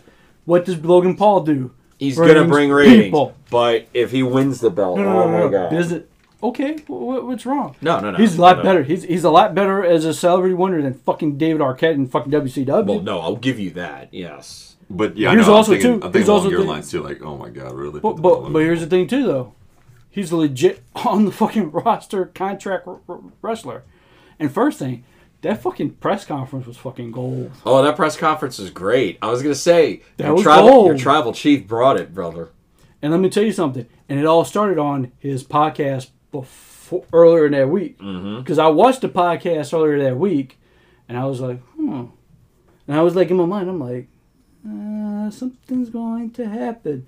And when it comes out, Crown Jewel, and then also the side note too is they also trying to get Tyson Fury in for Crown Jewel also. And I'm So they like, made another wrestler return who fought Tyson Fury. Hey, He had a return to WWE roster, which I was kind of surprised. Like, why'd you bring him back? What's his point? And I was thinking, oh, maybe they have Tyson Fury come back. When I heard the Braun come back, and I was like, uh oh, why is Braun Strowman coming back? I was like, oh, Tyson Fury. That whole, I was gonna say, man, dude, he must have had to eat a shit ton of humble pie after all the shit that he talked about WWE when he got released and about controlling his own Because I narrative. thought he was a blah, Vince blah, blah, McMahon and then- guy, and then all of a sudden now in Triple H is the head of regime. Why do you bring Braun back? It didn't make any sense to me. What, what do you do with him? Because he's just a monster. Who's going to realistically beat this guy? Bobby. Bobby could, yeah, Now absolutely. you, Bobby you could. got you, you got you now you have now you're getting big men. You got now you got two big men. Now you can build up Braun Strowman, and that's another that's Braun a, could that's a beat number. Roman. That's somebody that can beat Roman. So I was just like, but I was thinking that, th- like Crown Jewel, like Tyson Fury, because didn't they have a match like 2018 Yeah. or 19? Yeah, they had Yeah. a match. So mm-hmm. I was But, like, but I want to go back. I want to go real quick with Logan Logan Paul. Paul. The one thing that does that he has that one check because he has a fucking right hook, and you know, Roman likes to throw this weak ass Superman punt. Roman Paul, it, it legit had it to me in the boxing world and in the fight world. Yes, that has legit. He has a le- one shot, you know. And guess what? He said it on the press conference, and I was. Yeah. I am at the All- table it- because all all my one. I got one shot, but also is I have the followers that you don't. He has more people than watching him, and that's something that hey, guess what? You put the eyes on. it'll put eyes his views, viewership on Crown Jewel. Do I really think Logan Paul's going to win the belt? Absolutely not. Not, no, not right no, now. but- because look, Yeah. uh, uh, right now the goals are right now is let's get to what we're going to do. Is Rock going to be at WrestleMania? Gotta hope not because the right match is Cody versus Roman. That's the right match. That's that's who should take over. no, I agree with you 100. percent But Also, also, talk about I'll- bloodlines and everything else. but and also writes look- itself. I also love my idea, which I think might happen too, is that it could be, and it's not the one only. It's not solo too. I also thinking, what happened if, if Jey, Jey right is the one having the It was the- Jey. I think Jey was. uh, Jey main event Jey right? Mm-hmm. He starts like ah, fuck this shit, and then he challenges up, and then he because you can see that he can be the lone super, be on his own. Well, his feud with Roman initially, I thought was great. I Yeah. thought because the uh, uh, Jimmy was hurt, so then you had Jey versus uh, Roman when Roman So- was first starting off the tribal chief so thing. like, like Yeah. the, I think inside there could be like there could be there could be like a two night Roman might have to wrestle two nights in a row, Saturday night and Sunday night. You know, to Ooh, get the both titles bad. out. That'd be a good idea. You know, Yeah. I think But that, yeah, I would. Yeah, I would love to see. It should be Cody, one hundred percent Cody. Um, yeah, we'll see. I, I don't know what's gonna happen with The Rock. God, they're trying to get The Rock so bad. I, and I and like I, I understand for the for money and, and for the for the people, I understand that, but I, it's not. I don't want to watch that shit. I don't want to watch a fifty year old rock. I don't. I like it, it's just to me we've already done the whole rock winning the belt off of like a current superstar and then dropping it shortly thereafter to another made guy. I mean we've seen that play out with But him it's- beating punk and then turning it over to cena at mania. I just it's, it's like if, if, if rock say were to win the belt who does he turn it over to? Yeah, like who the does who does he do the job to? Exactly? So, uh, um, you know, you just mentioned about returns. You, s- um, you got Braun Strowman returning, which was, you know, big surprisement, but not because we kind of knew that. You you heard it beforehand. That Brock's, re- I mean, Braun Strowman's returning. But uh, how about Johnny Gargano? Johnny Wrestling's dude. back. Oh man, Yes. we were watching the live. when Well, it we were- happened, yeah, so the that's last we had to stop. podcast. We were, we were, we yeah, were. we had to yeah, stop but- because you made mention of it because there was a show in Cleveland which was hilarious. We were all waiting for uh for Johnny Gargano to come out. Next thing you know, we see somebody getting Dexter arrested. You're oh like, dude like, let- who the fuck is this? Let's talk about Dexter Lumis real quick for a bit because this whole thing with him and the Miz has been fucking great. bro. That cage match I with laughed Miz and Lashley. so fucking hard because the camera angle was perfect. I watched. I, I, I, legit laughed out loud. I watched that beaut- clip. and you can tell Dexter's trying to hold his face from laughing too because he's got the the bulging eyes, serious with like there's just. The, I, I I watched that clip on repeat like twenty times. I laughed every time. Like and, and it, it never gets old and like I could just pull it up and start watching it again. That fucking reaction is priceless. I mean, Miz all cocky, staring at like sitting on top of the cage, like, ha ha, I got this one, and then all of a sudden he's looking down, and there's, there's just Dexter underneath the ring, like staring at him, like, mm, like, No, like, dude, I, I give it up for that. I, I, I do want to see where this is going to go. But I mean, just the little snippets we've been getting every week have been fucking great. But then like Dexter Lumis like choking him out with an arm triangle, and then like Yeah, patting his patting him. hair. I loved it. I thought it was like creepy. It's it's classic. It's classic him. That what he does. Um, and the fact that he doesn't talk makes it even better to me. But I don't- Oh, Ed, Edge is back, so so we really sold that beating. Okay. So okay, we didn't talk about that either. So I don't really know what's going to happen with that because yeah, obviously, um, Oh, dude, Fred- let's- Dominik Mysterio. yeah, let's talk Okay. about Judgment Day. you Let's want to talk about Judgment Day? Because it all ties into. Well, you got a female one leader now. No, I think you have a, a, a female dominatrix. That was Uh, t- at two, yeah. Yeah. but she's the mouthpiece Well, so far we, for the we, group. we now know who Dominik's daddy really is. Hmm, you know, no, his mommy. That No, was that- that- mommy. No, that's his daddy. No, she called him mommy. Yeah, I know. Oh, did he? but I'm Oh. saying That's mommy and his daddy. It's funny. But it's it, okay. So you got Judgment Day. Dominik's finally torn away. Turned went to the dark side. Uh, Rhea Ripley's doing a great job, man. I Actually, so wait, this this goes back to Clash at the Castle because you you want to talk about maybe a slight misstep. It's Dominic causing the interference for Judgment Day to lose the match, but then turning on his parents to Wait. then align with the Judgment Day. That that that to me didn't make sense. yeah, that was kind of weird as well. It, Um, it was kind of to me. It was kind of ass backwards. Just do the turn, and then when Rey's like, "Why, Dad? Why?" You kick him in the balls, and then you kick Edge in the balls, and then you walk off. Like, well, the fact that he didn't. Okay, so he kicked Edge in the balls, but then he clotheslined his dad. Yeah. And I thought that was awesome because that was a hell of a clothesline, and Rey sold the shit out of that.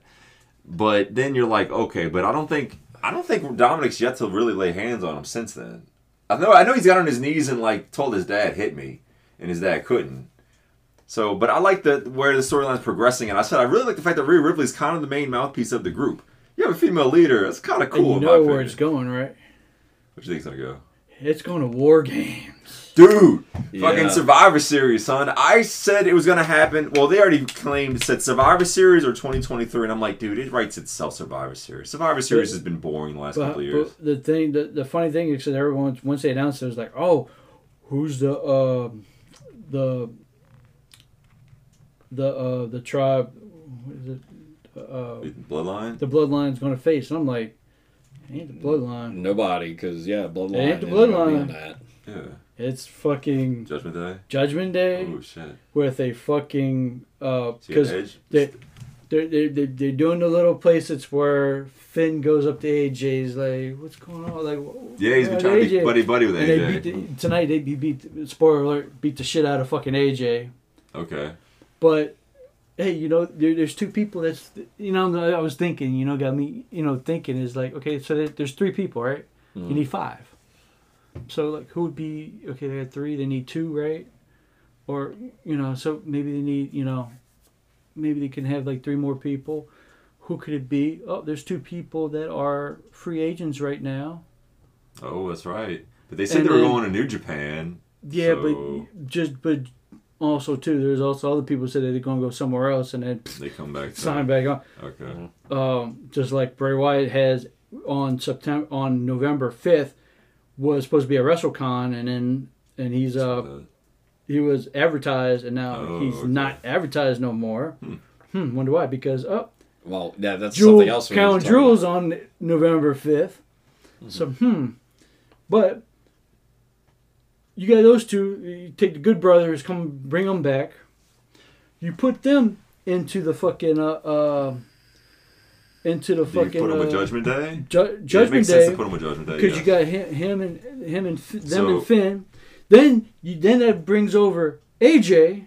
So pretty much you can call them the New Day. I mean the Judgment Club. Day, but it's the the Judgment Club, the Bullet Club, pretty Mm-hmm. much, the WWE version of it.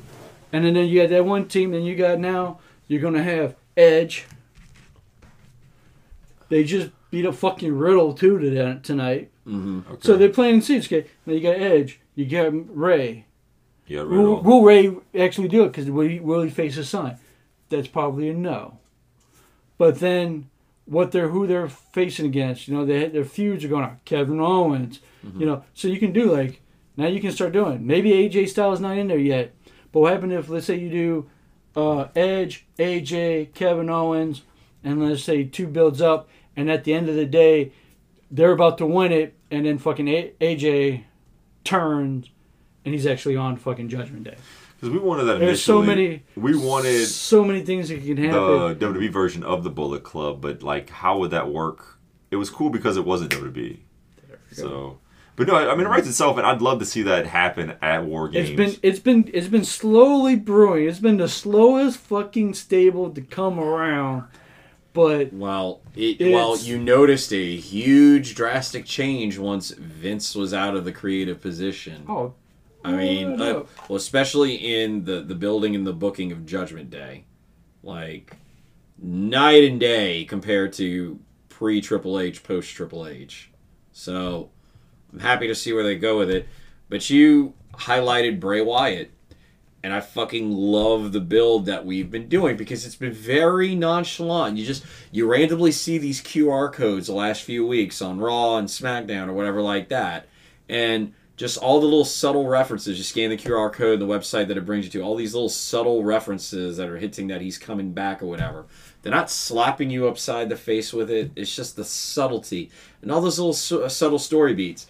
Going back to when Dexter Lumis made his debut, the freaking crashed car in the in the back, and was a pro- then you just see that in the Braun, yeah. background while they're highlighting somebody else, and people are like, "What the fuck's going on?" the Extreme the Rules trash poster, the Extreme Rules poster that has fireflies and also fucking a lantern. If you have to really look at the background, it's kind of. Mhm. But they were saying that they're doing more like an investors meeting that Triple H has said we are now putting in Easter eggs for the fans to, to watch. Now you have to watch. You gotta watch it now Dude, because it's you so got, fucking it's- simple. it's- it's it like, writes oh, itself. that's it's it. like, It's- oh god, it's what's gonna happen next week. It keeps you tuned in. Hell, the, the, the question is like, well- what we have not noticed is like they've been doing this since he since he took over because they've been having fucking black birds in in the back in the uh, uh like in, in like in the backstage. Every time they do a thing, you see like a black bird. You just suddenly there's been blackbirds all over. That was leading into fucking Karrion Kross. Mm-hmm.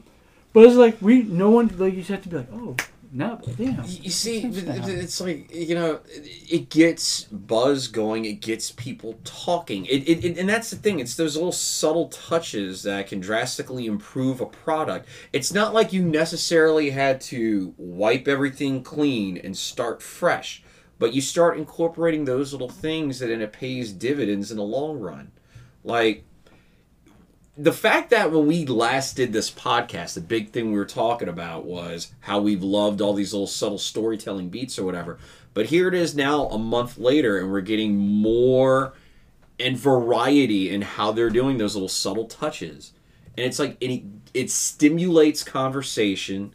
It gets you talking and buzzed and excited about the product. To again, it brings me back to those days of the Attitude Era where it's like I have to tune in because if I don't tune in, I'm going to miss something big. You know, like it, it, the buzz is is surreal with this, Well, and I just me wanting to watch next week. Don't just be like, oh, I'm watching it because Raw's coming on. What's the main storyline? I was so Right. invested in the week before that I have to watch this week. right. And as long as you do that, it doesn't have to be. Like, a lot of times, more people are like, oh, this match is coming on. Yeah, matches are great, but I, it's the, ultimately the storyline that sells it. You know? Yeah. Because if it were just wrestling, then we would we would be an actual amateur wrestling podcast, and we would we would fucking talk about Greco-Roman style wrestling. But no, it's it's not just the in-ring work; it's the storytelling elements that make you have that emotional investment and go along for the ride. Yeah, I mean, look, since we've uh, done the show too, I mean, look, it's happy to see you have dam- uh, was it Damage Control or tag Damage- team yeah. champ- champion tag team champions. Um, now, as for Bayley, I think she's going to go after Bianca, which is the logical Well, solution. you know, they they announced a stipulation for the Extreme Rules match. Ladder match. Did they? Okay, I didn't know what it was. Oh, oh, oh! Fuck that. Let's talk about they bringing back the pit. Yes. Dude, Seth Rollins and Riddle, Are going In to a be pit in the match. pit match. I like have this. You don't. The- the you, cage, see, like- you don't watch fucking NXT too much.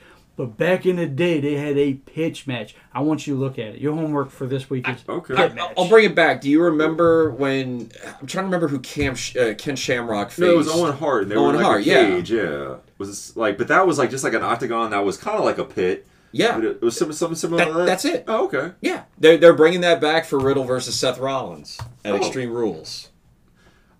I mean, I, I don't know how I feel about it, but at the same time, I'm like, it could be, it could work. Because Seth Rollins, I believe Seth Rollins could make any match Here, work. but, but again, here's the thing about breathing new life into something that had gone stale. Because like Extreme Rules, the last few years, I used to love the Extreme Rules concept of a pay per view. But at the same point in time, it's like it's the same stipulations every year. Yeah. One match is going to be a TLC match. Another match is going to be a chair match. Another match Uh, is going to be a, TLC pay per view, but well, no, well, no. but I'm just, extreme no, rules to I'm your point saying- was like all extreme. Yeah, yeah. yeah, it, it, it's just like the same stipulations every Extreme Rules match. Fuck, let's bring in a fucking pit. We haven't seen that at Extreme Rules. Let's do that. Dude, I haven't seen that match since the '90s. So yeah, that's crazy. And then, but then he, uh, Ramsey just said it happened in NXT, so I'm like, okay, so it happened. So look, honestly. so far five matches are are in this, are on Extreme Rules. Edge versus Finn Balor, I quit match. Okay, that must have happened tonight. Bianca Belair and Bayley versus a, in a ladder match. That must have happened tonight. Shit, the one that I'm fucking ecstatic for. McIntyre Kross strap match. Yes, Okay. yes. I knew that match, yeah, from Friday. Yeah. Riddle, Matt Riddle. Finally, like, you can say Matt Riddle. Yes. Matt Riddle and, and Seth Rollins in a fight pit match. Okay. Liv Morgan, Ronda Rousey in an Extreme Rules match. I can't wait for this fucking pay per view. That's Yeah, no, to me. gonna This is like I can't wait because especially with Liv Morgan did after on on fucking I was legit concerned Oh, yeah. about her That tailbone, was- man. She yeah. landed that hard. was that was like she like at first it was just like oh I'm like oh oh oh yep I like it I like it she had to show that she's uh, willing to do whatever it takes, and yeah, she put uh, that was a hell of a spot that she did for Lacey Evans, jumping on the top rope on the outside, putting th- Lacey through a table. I thought she hurt a tailbone pretty bad. I was like, ooh, Yeah, I was gonna say it was not a good week for women in table bumps. oh yeah, I was gonna say It hurt uh, Julia Hart on Dude, Julia AEW, Hart. dude. Oh my god. Julia Hart. It, it, was constantly still in the alive? match. Dude, I'm hoping that if you see her this week, with, I'll, I'll be so happy. I looked it up to make sure she was okay because I know they taped that uh, before I saw it on Friday night. I was like, oh please tell me she's okay because she totally missed the table. She hit the bu- her butt hit like the edge of the table and she la- like went behind and landed like right on her head. Yeah. oh. I'm, I'm just it, it just it, it excites me because Bianca Belair and Bayley in a fucking ladder match They had a hell of a they had a really good hell of a cell match, man. So imagine what they can do in a ladder match. Whoo. It just mm. But yeah, man, I mean, I feel like that strap match though when he brought out a strap I was like oh my god Yeah, no, and, and, just- and that's and that is a perfect stipulation match for those two guys. Two big men slapping man meat with a strap. Why not? I wasn't the biggest fan of strap matches, but there have been some pretty good ones though. Like obviously, um, uh, you're gonna talk about the fucking, Cody Rhodes. fucking Eddie JBL. Fucking, Cody well, that oh wasn't a let's strap talk match. fucking nineties That- let's talk about Dustin Rhodes and oh fuck who The- was it oh god WCW Yes. Dustin They had some- Rhodes and oh Not the uh, the former. Uh, Yeah, No. I'm drawing a blank on that too. I was thinking maybe the former uh, guy that was in. Um, oh my god, I can't. think- Demolition. That went to W. That, they, well, that was the uh, the uncensored match that they bladed, but I thought they had a rivalry. I'm talking. My favorite strap match of all time is Savio Vega Stone Cold Steve Austin Caribbean strap match. That lives up to the hype, and that got over four stars by Dave Meltzer. Great fucking match. But in general, strap matches are kind of eh. Well, I mean, dog, I mean, I, I, I- dog collar match is a bit of a different type of thing, but in a sense, it is like a strap. Oh match. yeah, so CM Punk and know MJF had a dog collar match. Yeah, Yeah. it's kind of different in a sense. Ninety four. It was it. wa- It was my. It's not um, strap, but it was a kind of like a bull rope match. Slamboree ninety four. Dustin Rhodes, Bunkhouse Buck. Buckhouse Buck. Okay. Yeah. Oh man, like, that's uh, that was so fucking good. But yeah, man. I mean, dude, that's it's an exciting time, dude. Like honestly, you know, everybody. I was nervous for AEW for a little while, but this past week's Grand Slam really got me pumped for AEW. I'm always tuning in Dynamite. Dynamite's my always must see, like must watch show. Raw, SmackDown. I mean, I can I tune in and I watch. My time is limited, but I do fast forward, you know, and all that. But no, I mean, again, it's it's like, am I able to watch it start to finish every week? No, because fucking life. But I am more invested in the product now than I was months Oh, ago. bef- oh, before Triple H took over, at least I'm now like turn putting my eyeballs on Raw. Even if I'm fast forwarding certain segments, I'll get or I'll get to this. I wasn't even doing that with Mr. Man. I just gave up completely on Raw. I was like, I'll tune into YouTube and get the highlights. You know. Yeah, Three hours don't seem like three hours no more. yeah, no, it, it you, whizzes by. You end up the the, the last couple of weeks, even because last week it wasn't like a, it wasn't really big, Mm-hmm. like returns or anything like that. But from start to finish last week, I was like, I want more. Let's have a fourth hour. Like, let's keep it going. That was that, was, that to me it was like Raw's been like that. yeah, And it's been fucking good. The worst part of Raw last week was fucking almost, but no one saw it because they had fucking camera problems. I'm like, perfect time too. the worst fucking thing you could happen have on fucking Raw, cameras went out, you couldn't see it. Perfect. Thumbs up. It, it, it just been, Raw has been, it's been like, wow. Now I can say this. Now this past, this past, well, I even say this past Friday. SmackDown, I watched from start to end. I'm like, you go ah ah ah ah. The last couple weeks, not including this past Friday, but you, you after the end of a SmackDown, you'd be like, all right, let's go fucking watch Rampage, and you start watching Rampage. It's like, fuck Rampage off, see, and you'd be like, it, it kind of just I feel I, I feel like with, with Rampage, granted you do get to, you do get to see good matches, but at the same time, it it's almost like a one off. It's a one off show. It's like yes, we have Dynamite that pushes storylines and everything, and every once in a while we might see a storyline pushed on Rampage.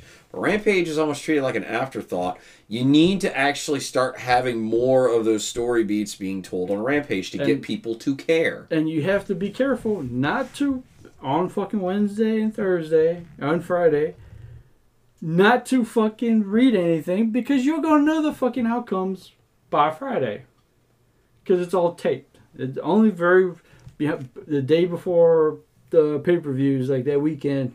That's when it's only live. I know. I know that they were saying one of their goals going into the next year is to try to do more live rampages. But again, at the same point in time, you can't Yeah. treat you can't treat Rampage like your glorified See, um, AEW Dark or whatever like that. going into going into Grand Slam for Friday, SmackDown. I was like, all right, I'm I'm I'm, I'm hyped. Oh, we're going to have wrestling. You know, sit here, like about nine o'clock. Well, all right, let's, See, let's I feel go. that way about. Let's go. And then start watching it. and I was just like, mm, and I, I it started like, okay, hmm. well, okay, mm. can't say about this past week. It was two hours and it was still at Arthur Ashe Stadium. I thought I watched both hours. It don't matter where it's at. It, it just it, to me, it's like it. It did.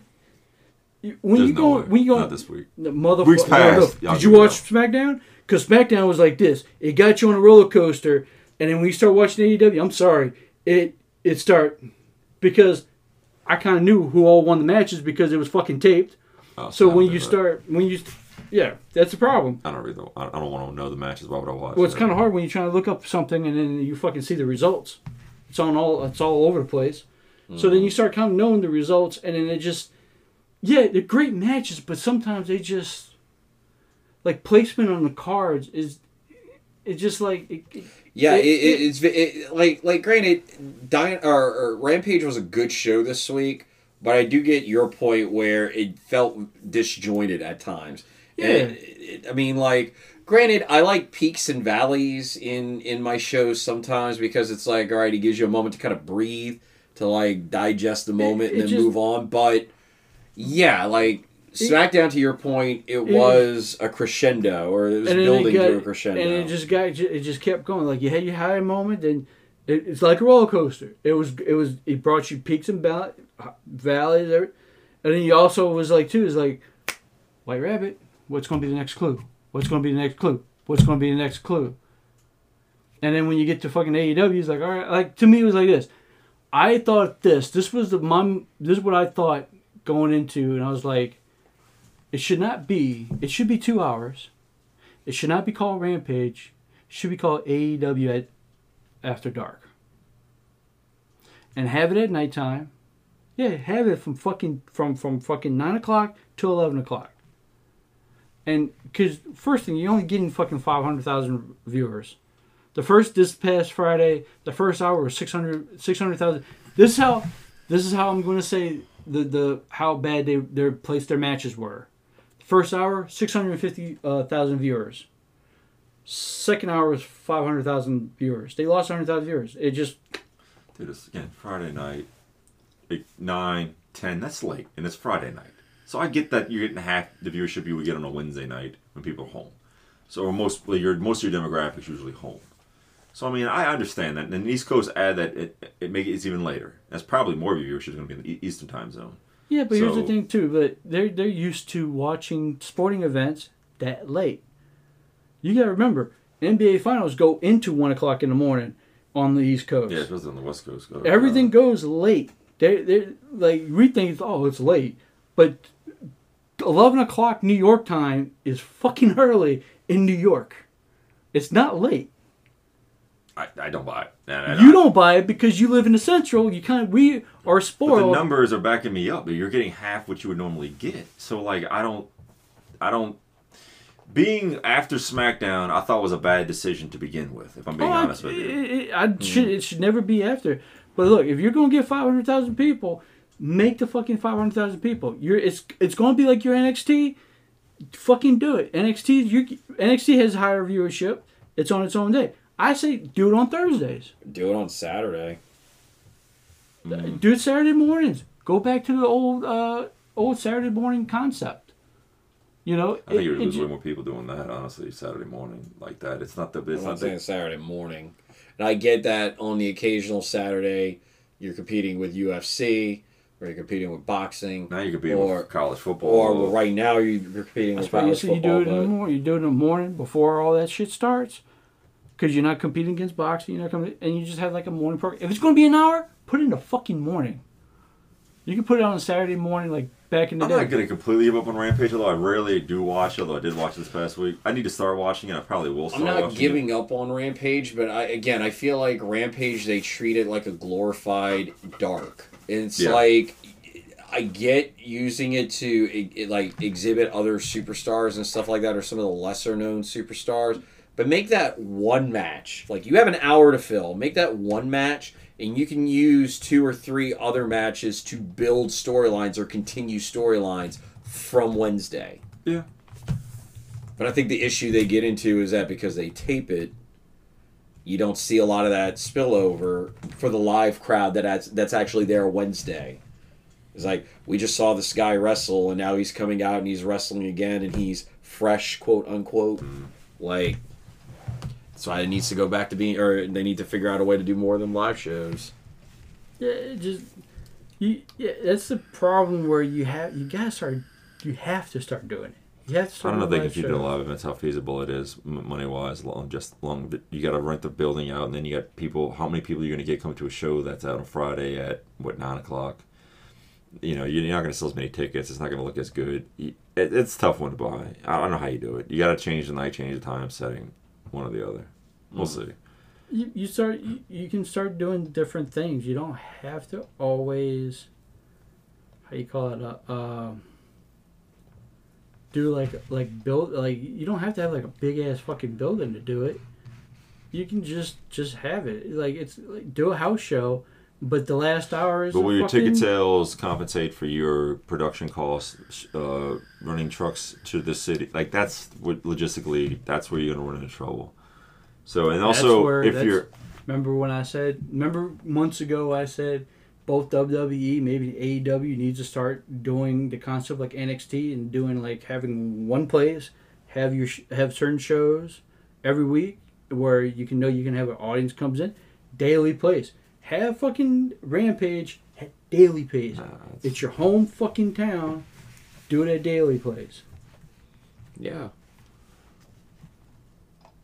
If your fans are going to come out, your fans are going to come out regardless. Do it at Daily's Place.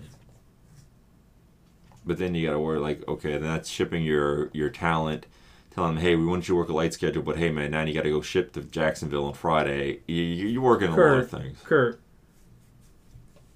how many fucking of the wrestlers on fucking both WWE and AEW live in fucking state of Florida? Yeah, a lot of them do. Like ninety percent of them. Very few live outside of Florida. Not even that, but like fuck, even some of these WWE superstars that were constantly like in this city one night and then in a completely different city all the way on the opposite side of the country the next night. Yeah. Like y- y- you can you can make that work. Look, they only work. WWE now only works three nights a week. If you're on Raw, you work Saturday, Sunday, Monday. If you're on SmackDown, you work Friday, Saturday, Sunday. That's it. Done. I mean, AEW, you just work on fucking Wednesday. Primarily. Okay, but the problem, the problem with AEW, and I'll, I'll keep saying, I'll keep saying this till I'm fucking dead. They don't have enough hours on TV to put all the talent they have on air, and that's that one. that's a problem. Do you, well, you know, Look. like AEW Rampage, let's just say what it is. It's the third hour of fucking of, of Dynamite, Yeah. and it should be on a fucking Wednesday. Just do the three night, do the three hours. I, I was about to say, do you do you make a th- do you make Dynamite a three hour show, and you keep Rampage as you keep Rampage on Friday as a one hour deal, but you use that three hours on Wednesday to significantly build the storylines. And if you want to keep Rampage as is, as like a glorified showcase of, of like a dark or a dark elevation, do your dark, uh, do your dark and dark elevation right there. yeah, And then you can do away with you, you can still have it on YouTube, but right now you got national eyes that don't want to go on YouTube to look at. Um there's things that, that can I, I just think things can happen, change. It's, I keep saying it. I think they need to be three hours on Wednesday. They they don't have enough time. They need more. They need more hours on thing.